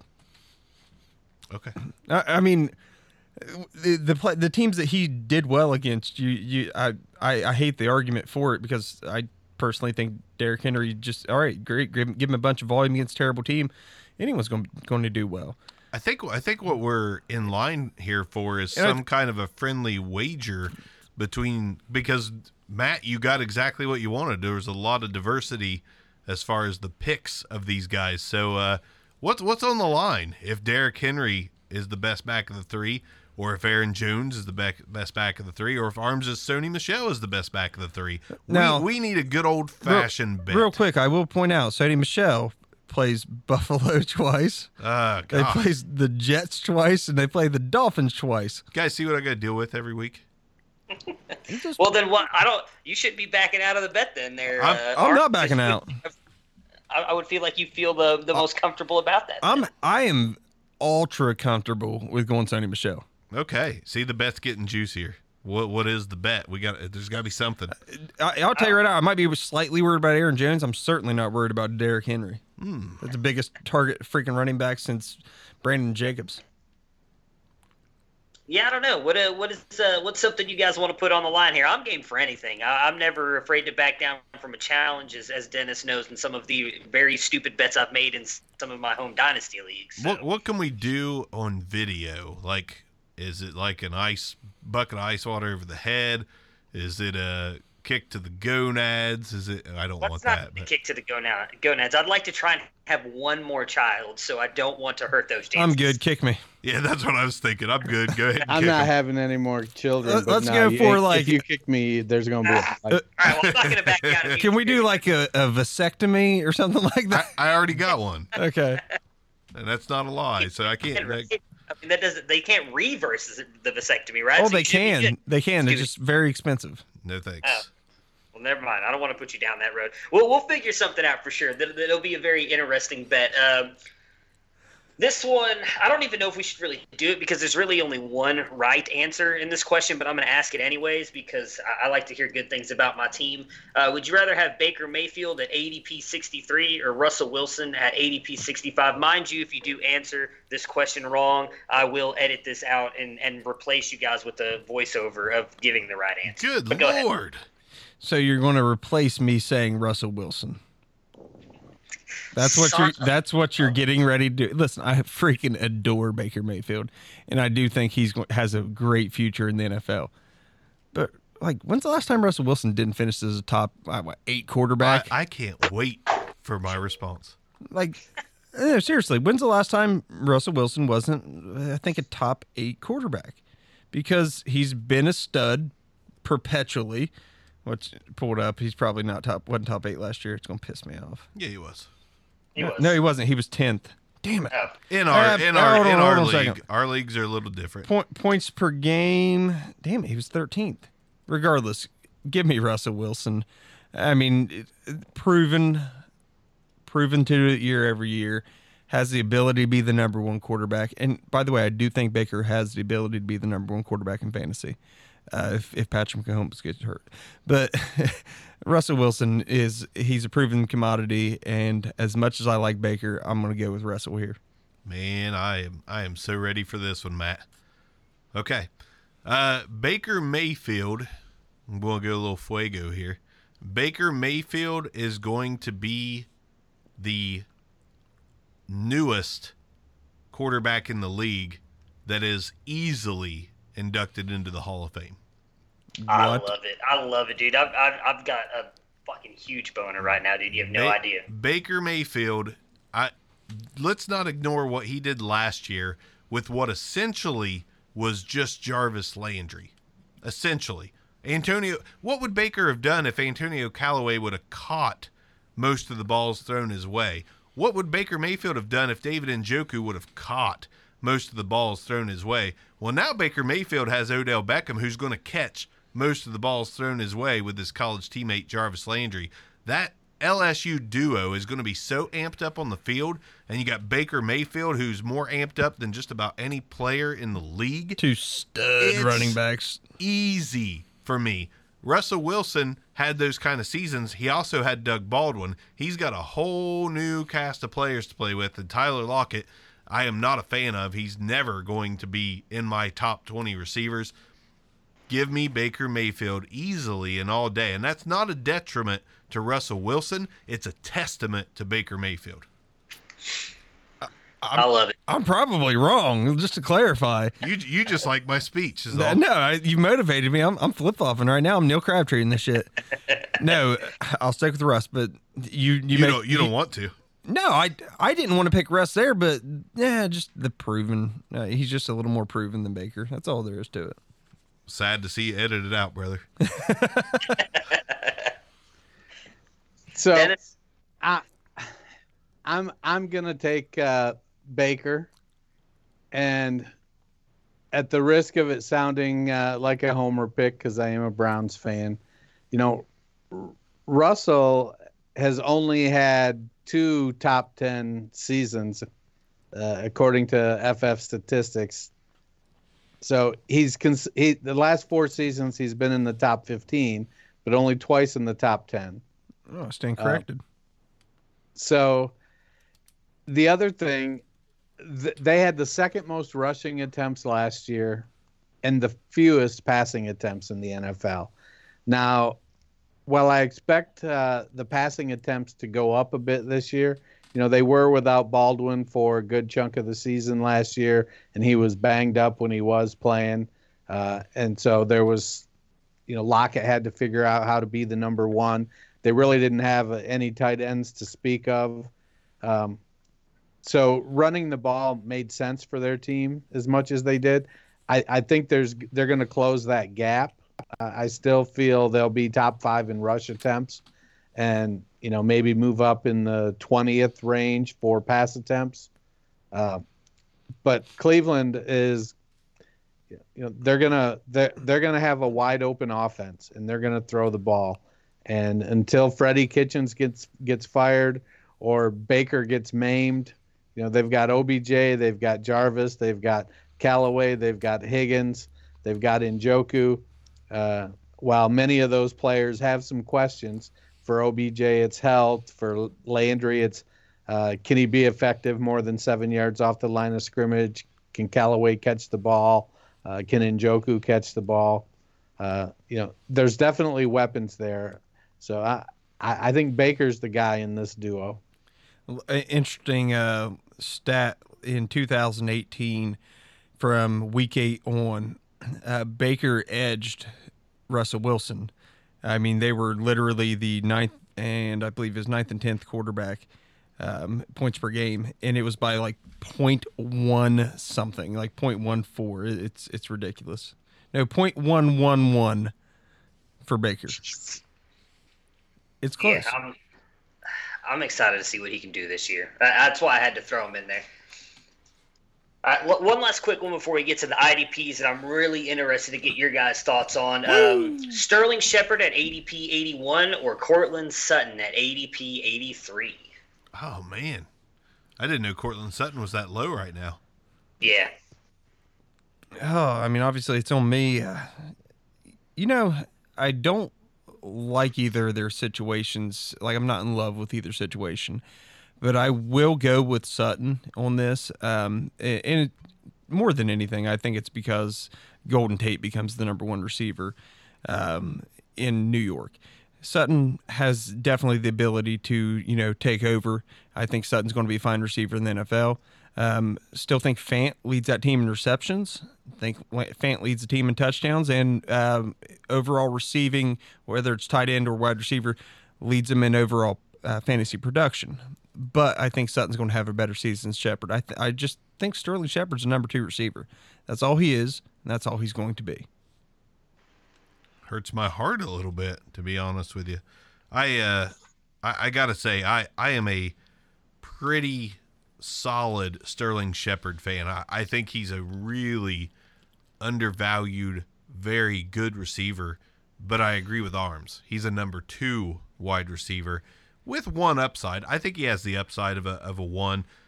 I think some of his production could be considered to be capped by Odell Beckham and the emergence of Ingram, but talent shines. If you can't overcome those detriments, then you know right now the writing's on the wall that Sterling Shepard's a number two wide receiver. So, yeah, I, I'm I'm right there with arms on that one. You know, Shepard is I don't want to say miscast, but he definitely gets pigeonholed as the number two because they they've always had a dominant number one. Um, this is going to be the year for him. I, I to to show he can be effective on the outside. Um, whether he produces or not, I I don't have high hopes, mostly because of their quarterback situation. Uh, so they're they're not gonna uh, they're not gonna do a whole lot of stuff down the field. It doesn't feel like so. Uh, Shepard's gonna get probably more targets than he's had in his career. So last year he had 107, and that's a career high with 66 catches. So I could see Shepard getting up around 125, 130 targets and maybe pushing for 80, 85 receptions. What scares me is that catch rate on the targets. Yes, it was 61, 62% last year, you know, but 70% the year before. So he's got a career 64%. Uh, 8.1 yards per uh, target last year, which is kind of middle of the road for him. He's at an 8.7 and 6.5 his rookie year. Uh, I think that that how much of that's a testament to the offense that they run as opposed to uh, how he performs. You know, there's Parris Campbell is a great, uh, going to be a great case study for that. Him and his, you know, what 4.5 average uh, depth of target at, at, Ohio State coming into play with Andrew Luck. It'll be interesting to see how that turns out. Actually, about a five yard depth of drop too. Yeah. All right, so, so jumping to oh, go ahead, Dennis. Well, I, I think I, I I like Courtland Courtland Sutton's upside. Uh, I I think uh, I I'm not I don't buy uh, Flacco being you know the tight end whisperer.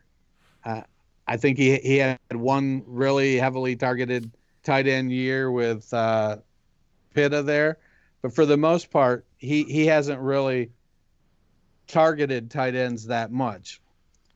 Uh, let me look up that actual number. Let me, um, to, while you're looking that up, I will, you know, kind of point out, like if you look at my, kind of my argument against uh, against Sterling Shepard, like, realistically, throwing out last year, how ridiculously good was Golden Tate with his hands? Like if he's got that kind of reliability back, you know, some familiarity, a full off season working with the quarterback, I feel like Tate can reemerge back to uh, you know a semblance of his own of his old self, getting around you know ninety receptions, getting around a thousand yards, you know six, seven, eight touchdowns. Like Golden Tate, that that's my argument against Sterling Shepard is I think Tate, you know, strangleholds a job, ends up taking it away, and becomes the most trusted receiver in New York outside of Saquon Barkley. Uh, I I can't disagree with that at all. I think the the wild card for me in New York is Corey Coleman. Uh, I think he's uh, he's got the speed. He he's got he's the guy there with the speed, and so when they take shots downfield, he's going to be the guy they take the shots to. And if they if they start having any kind of success, I think they'll, you know, add it a little more and a little more and a little more I don't think Coleman gets close to 100 targets at all, but I, I think he he's the one that's going to get the the opportunity to uh, catch passes downfield, and they they may do the uh, you know if they can't have the wide receivers in New York can't flourish if Saquon Barkley's getting 140 150 targets. I'll uh, I'll make a fearless prediction. Corey Coleman does not make it to the uh, the 53 man roster. I think they might have expanded it, but I'll stick with 53 man. Corey Coleman don't make it. All right.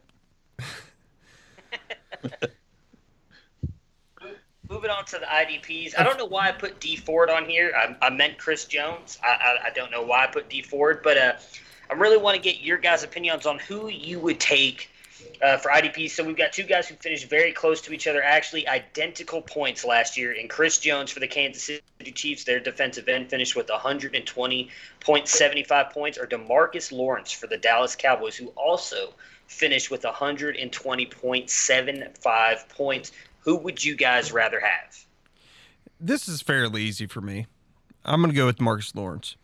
Um, I think based on the ability to pin his ears back, you know, and go after the ball, this is, if I'm not mistaken, kind of a down year for him. Um, he did. I want to say he was top three the previous year. Yeah.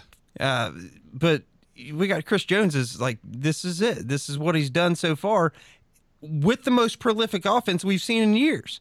Like it's not going to get better for Chris Jones. Chris Jones is going to regress severely. Demarcus Lawrence is if he remains what he is, which is likely, or improves slightly. Get, give me uh, Demarcus Lawrence all day, every day. Demarcus Lawrence can be the the number one uh, defensive end in the league. Can be. Not saying he is. Can be. Man, you uh, th- this this is tougher for me than I thought it would be, to be honest. Because I, I got to give props to Dee Ford, much like Chris Jones. He wanted Chris Jones. Yeah, oh, I'm Chris sorry. Jones, you said sorry. Dee Ford at first. My bad. Okay, that is completely my fault. So Chris Jones, yeah. It, to me, it took a little too long for Chris Jones to produce. I'm going with Demarcus Lawrence. Man, Dee Ford, I would have had an argument as to why it was closer than it seems, but uh, Chris Jones, I like. I, have had him on and off my fantasy teams for the past couple years because I felt like his talent would eventually come through. It did. Uh, but Demarcus Lawrence, his talent came through pretty much immediately once he played a full season. Uh, wasn't major, put up eight sacks in his first full season, but it didn't take him a while to get there. I think Demarcus Lawrence does have potential to be the number one overall defensive end but Chris Jones does not. So that's the sole take for me on why I take Demarcus. And if we, we're looking at a scheme standpoint, like okay, we can just scheme to block Chris Jones. Uh, who you going to account for against Dallas? There's a lot of talent. Well, well, can you scheme just to block Chris Jones? Because I mean that it, eh, the next question I have for you guys would be between Myles Garrett and Frank Clark, and Frank Clark is there now after the trade. So, I mean, I, I know I don't know as much about IDPs. That's why I wanted to talk to you guys about them. But Frank Clark had a great year for Seattle last year, finished with 107.5 points in fantasy. So, who would you rather have of those two? And do you think that they can scheme for Chris Jones with Frank, Frank Clark there now? No, I mean, uh, I guess, I guess my my thought process on it is is when we start looking at the linebackers the defensive tackles. Like, I feel like you could put more. Fo- or, all jokes aside, are you that worried about Anthony Hitchens? Are you that worried about Reggie Ragland? No, but you should be that worried about Leighton Vander Esch. You should damn well be sure that worried about Jaylon Smith.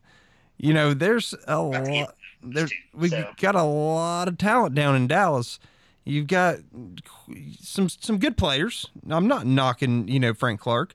I'm not knocking Chris Jones. You got some good players, but you don't have the overall wealth of talent on the defense uh, in Kansas City as you do in Dallas. So, does Kansas City run a three-four?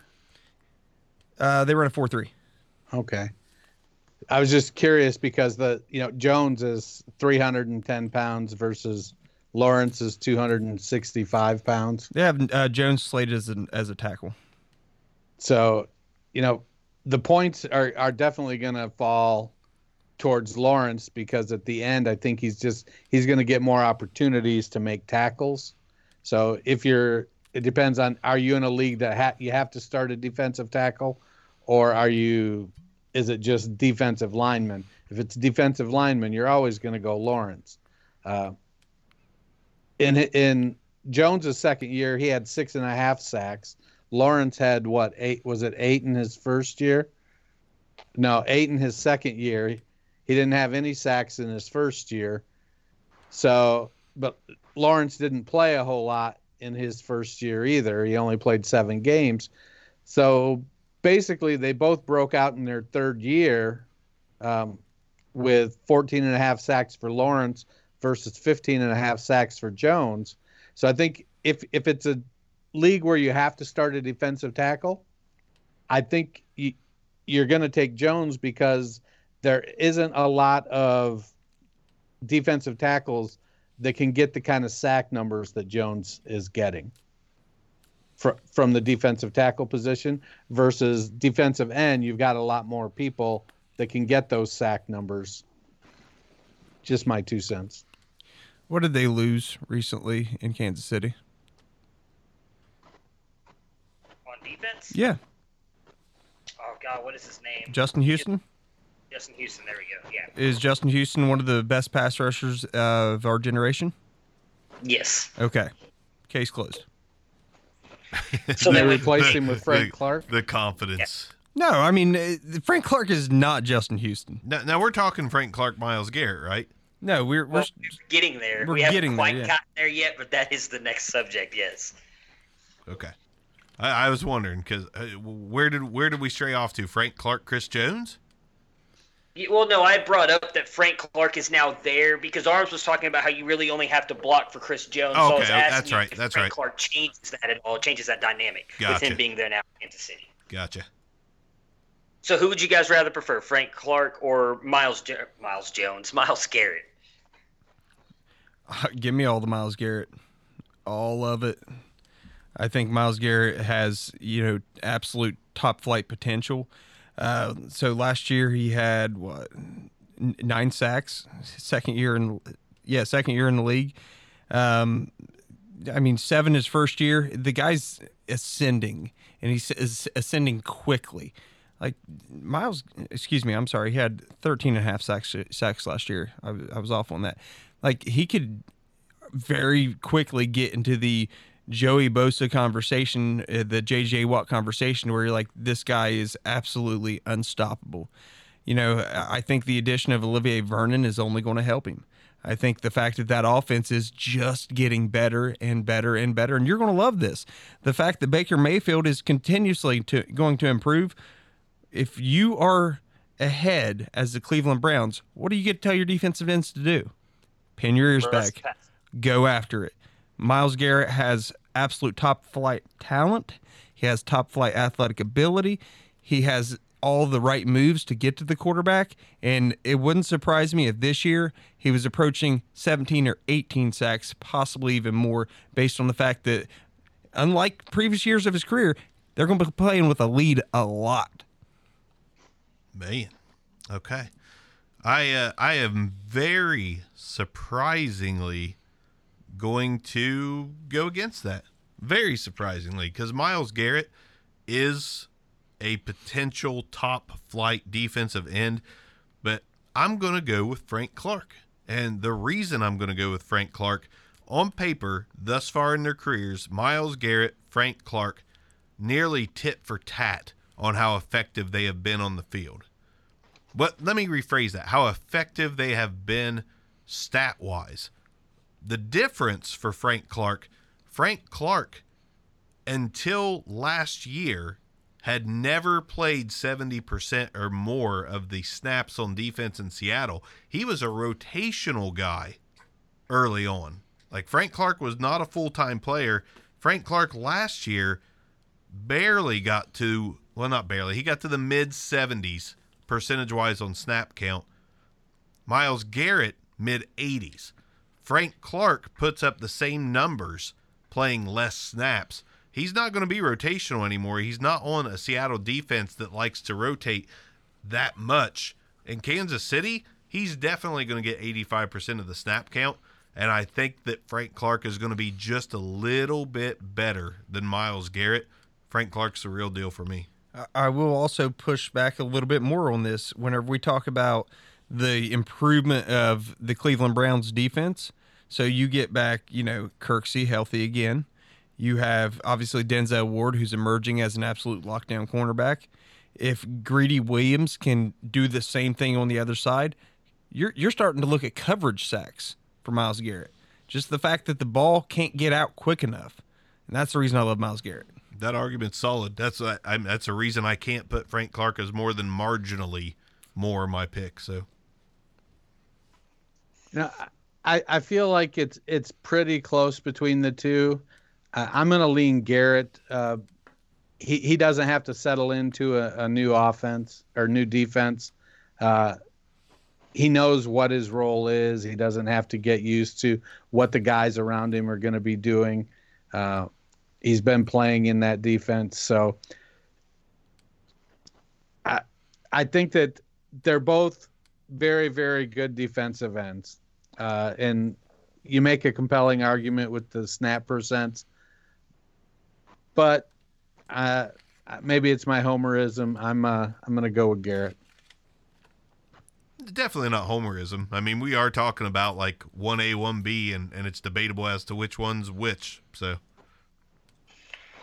Well, I'm interested to see where this one goes. I feel like it's probably not going to be as close as I thought it might have been when I was looking at the stats and everything. But would you rather have Bobby Wagner, who finished with 196 points in fantasy last year, or was it the Wolf Hunter, right? The Wolf, Wolf Hunter, Hunter, Leighton Vander Esch, who finished with 194. This is easy for me. It's easy for me as well.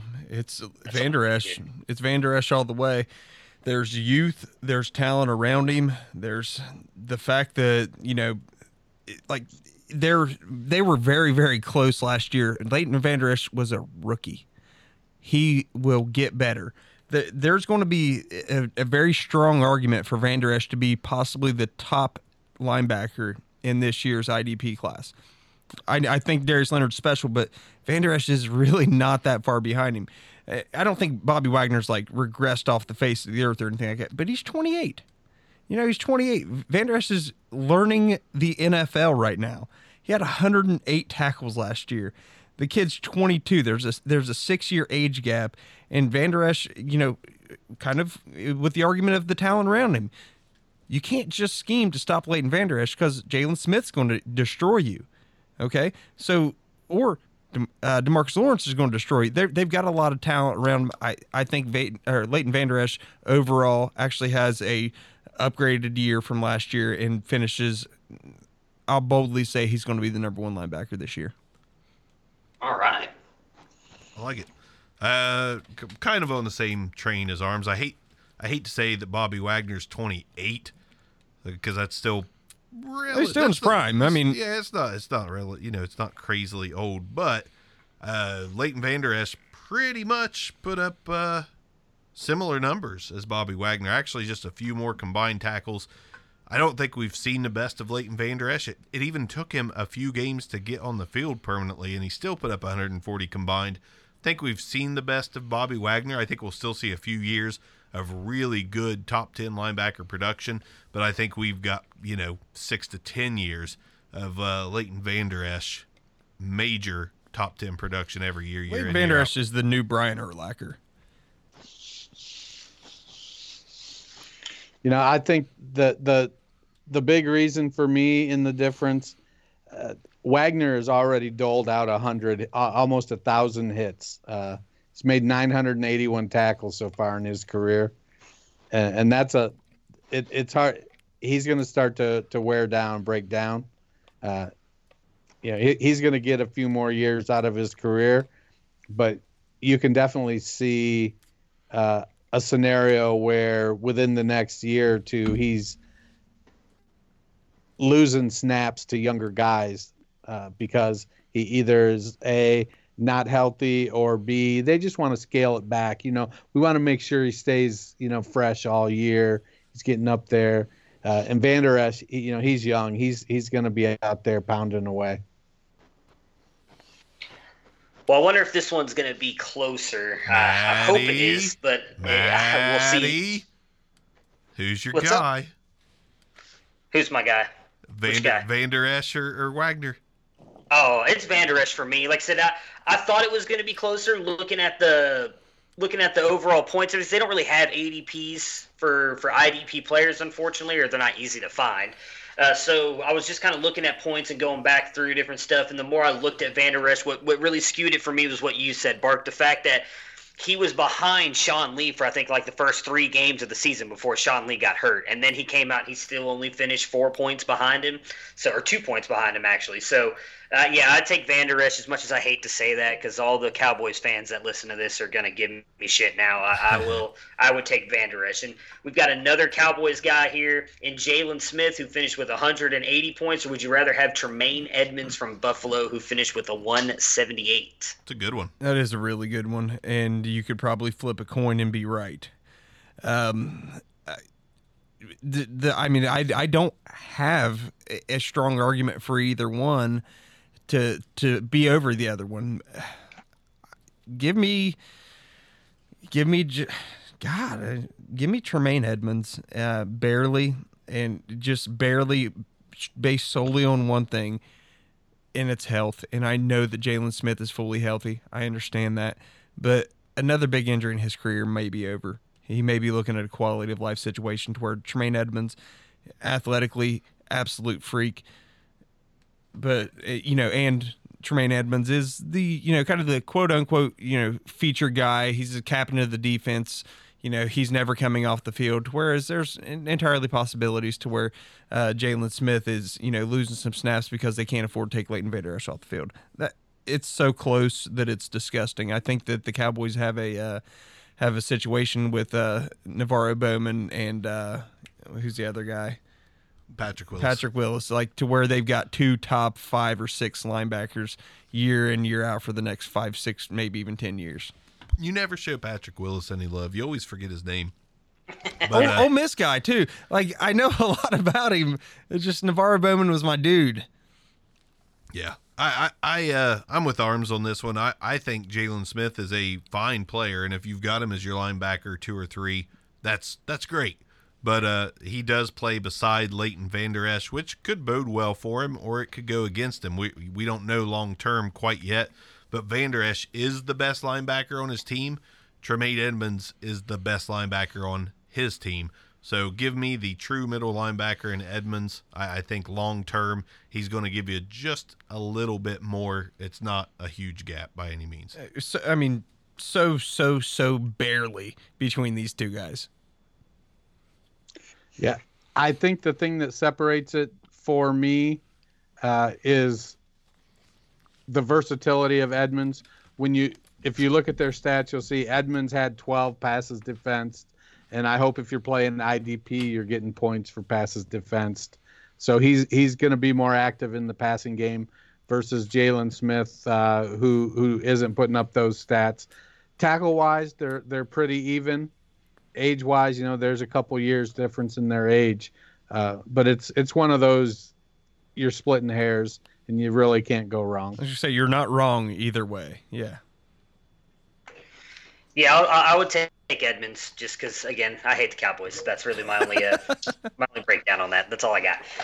All right, so before we close out the podcast, uh, we're almost at two hours, so I, I don't want to hold you guys much longer. I, I want to get it through a couple of these blind resumes that uh, Dennis hasn't seen, you guys haven't seen either. I've got them right here, and, and this is more I want to get. So what I'm going to do is I'm going to give you the stats for both of these players. We're going to start with quarterbacks, and then I want, if you guys want to guess, you can. Otherwise, just tell me if you'd rather have quarterback one or quarterback two. And then I'm going to tell you who they are and the difference in ADPs on both of these players and, and why it's so close, if that makes sense. So QB one. Last year, they passed for 4,924 yards, 35 touchdowns, and seven interceptions, getting you a total of 531 points in fantasy. Quarterback two passed for 4,593 yards with 39 touchdowns and 15 interceptions, finishing with 514 points. Which quarterback would you rather have? I feel like this is, and I'm probably wrong on this, but I feel like it's uh, Andrew Luck versus like Tom Brady. And give me Andrew the, Luck is one of them. I will give you that. He is one. Uh what was the second stat line there? 35 touchdowns? Uh, 35 touchdowns and seven interceptions. Give me it's Aaron, Aaron Rodgers. Give, give, me the first one. Okay. Bark? Uh, g- give me luck. Okay. Is quarterback two? Dennis? Uh, I'll take Andrew Luck. Okay, so quarterback one was actually Matt Ryan. Oh. Who actually right now is ADP 74 compared to Andrew Luck's ADP 43, and he outscored him by 15 points. I still want luck. I'll take luck. Okay, well, you know, I thought I'd try something. All right, the next one, uh, quarterback one, passed for 4,298 yards with 30 touchdowns, 10 interceptions, and one rushing touchdown Tom Brady. for 449 points. What? Is his name Tom Brady? No, it's not Tom Brady. Okay. Uh, the next quarterback finished with 3,448 passing yards, 35 touchdowns, seven interceptions, and added 376 yards rushing for a total of 439 points. So again, about a 10 point difference between the two, uh, fantasy wise. Which quarterback would you rather have? That- and that- if you want to guess, go ahead. That one sounds a little more like Aaron Rodgers, but I'm probably wrong again. Um, you go Yeah, ahead. Rodgers is e- neither one. Thir- uh, give me the one with the rushing touchdown a- added to it, or the rushing yards added to it. The second one. Rushing yards. Okay, so QB two. Yep. Bark, I feel like that's Ben Roethlisberger, by the Q- way. QB two. QB two. Dennis. Uh, I wasn't listening. Okay, we'll go with QB one just to mix it up. No, Uh, I, I, I'm trying to help a guy in, in uh, our our private Dick's draft. He's new Gotcha. to the site, so All right. Well, QB one is actually Kirk Cousins, who finished with the rushing touchdown, the 30 touchdowns and 10 interceptions. Who is uh, right now is QB 21 off the board with an ADP of 130, and then QB two, who you guys chose, is actually Russell Wilson with an ADP of 65, quarterback six off the board. So all the hate that Kirk Cousins gets, yet he still finishes as a top seven quarterback last year and outscored Russell Wilson. I will wait on Kirk Cousins in every single freaking draft. Like the dude's the hate's gone too far for Kirk Cousins. I agree 100%. Kirky's my guy. All right, this one, eh, it's a little bit more skewed. So both of these quarterbacks missed time. QB1 only missed a couple games. He threw for 3,725 yards with 27 touchdowns, 14 interceptions, added 131 rushing yards uh, for 371 on the year, but averaged 26 points a week. The second quarterback actually missed five games this year. He passed for 2,992 yards for 19 touchdowns, 14 interceptions, added 281 on the ground with a rushing touchdown, but averaged 27 points a week. So averaged a point more, but then did uh, score a lot less again because he missed five games compared to two. Give me Baker Mayfield. Okay. Yeah, yeah, you knew it was Baker. All right. Same. Give me Baker. Okay. Well, QB two is Jameis Winston. I just didn't know if anybody thought maybe does any either one of you believe in Jameis Winston going forward in this Not next year Not even with Bruce close to Baker. at, at the helm? It's not close. I've not given up on him. I, I think he could he could resurge. But, but compared to Baker, No, no, no, no. That's not what I mean. But Give me Baker all day. But I think Jameis could be decent again, solid again. All right, I want to do a couple of these running back ones real quick before we get out of here. Uh, so the first one, running back one rushed for 1,059 yards, 12 touchdowns, and added 99 receiving yards to finish with 205 points on the year. And running back two rushed for 1,151 yards, nine touchdowns, and added 163 receiving yards, finishing with 202 points. So just three points behind running back one. give me the guy that's not Derrick Henry. Damn, man, how did you know who Derrick Henry? All And right. the other one's Sony Michel, isn't it? It is not Sony Michel. It would be surprising, I think, to a lot of people. He's actually getting drafted behind Derrick Henry as well. Bark, you're taking. I'm assuming you're taking running back one because it's Derrick Henry. I was thinking on it. Yeah, it's going to be. Okay. Well, Derrick Henry is running back one. He is an ADP of 40 right now, running back 17 off the board, where Chris Carson is running back two with an ADP of 54, RB 22 off the board. I should have went change Derrick Henry. all, I, I should have went Derrick Henry over Chris Carson. I'm gonna take Chris Carson because I own Rashaad Penny everywhere. All right, last one, and we'll we'll save these. Hopefully, we can get you guys on for another time. So I've got like eight wide receivers and then a couple IDP ones. Although you guys might be able to guess the IDP ones since since Arms is over here guessing all my hard work. I, I thought I did a good job of mastering Sorry, these man, guys. sorry. It's not. no, you're good. So RB1 rushed for 444 yards with three touchdowns, added 725 receiving yards with five touchdowns for 236 points.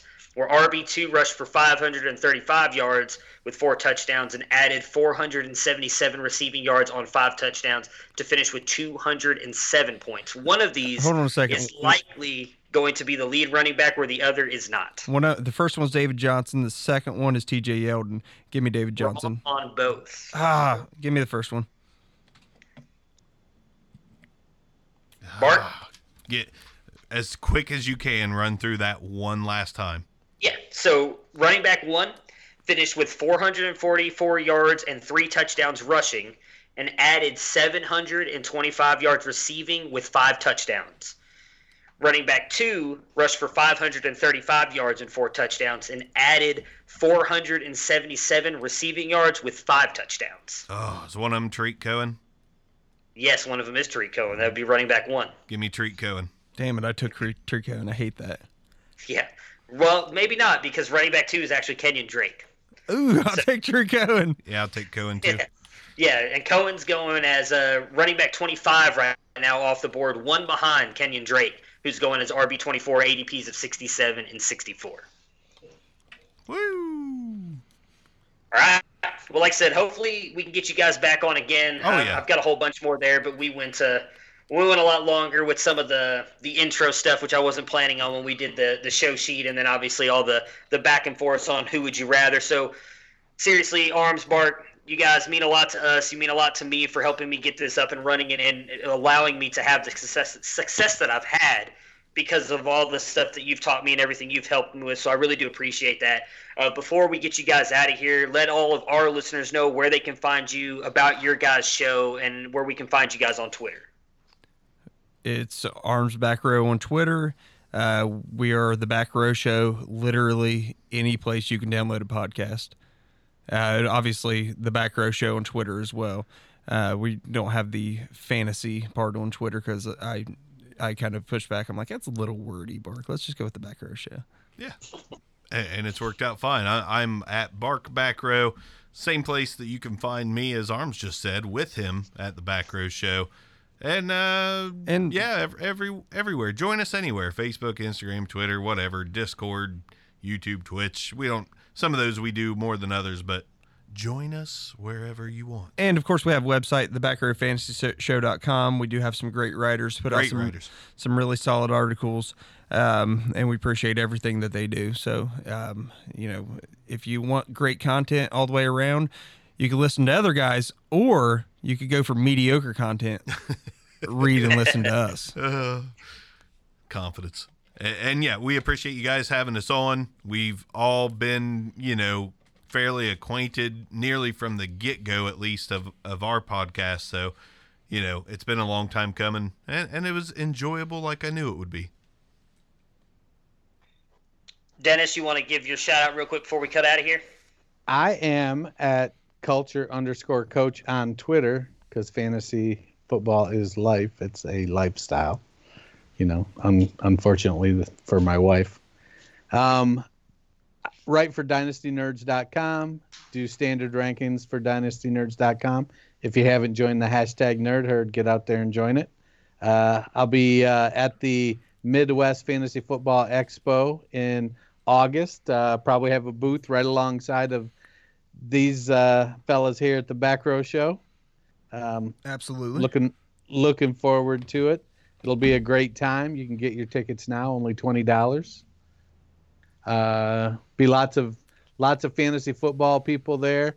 Uh, and that's in Canton, right? Canton. that is in Canton. That's an excellent point, but uh, Arms. It is in Canton. Uh, so come up, go to the Pro Football Hall of Fame. Uh, come hit the expo. Watch some fantasy football podcasting go on on live. Pick up some swag. Meet all your fantasy football heroes. Become a fantasy football hero. What the hell? I just dropped the bottle. I got to sign out. I've got a kid awake. Yay! Hooray, adulting. Yeah, yeah, yeah. So, well, guys, thank you seriously for for for jumping on with us. We really do appreciate it, and hope you guys have a good weekend. Good night. you guys too, man. It was great talking with you tonight. Thanks for having us on. Good night. Later.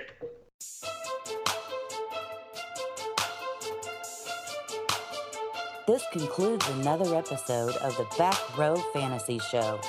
Thanks for listening, and be sure to give us a review.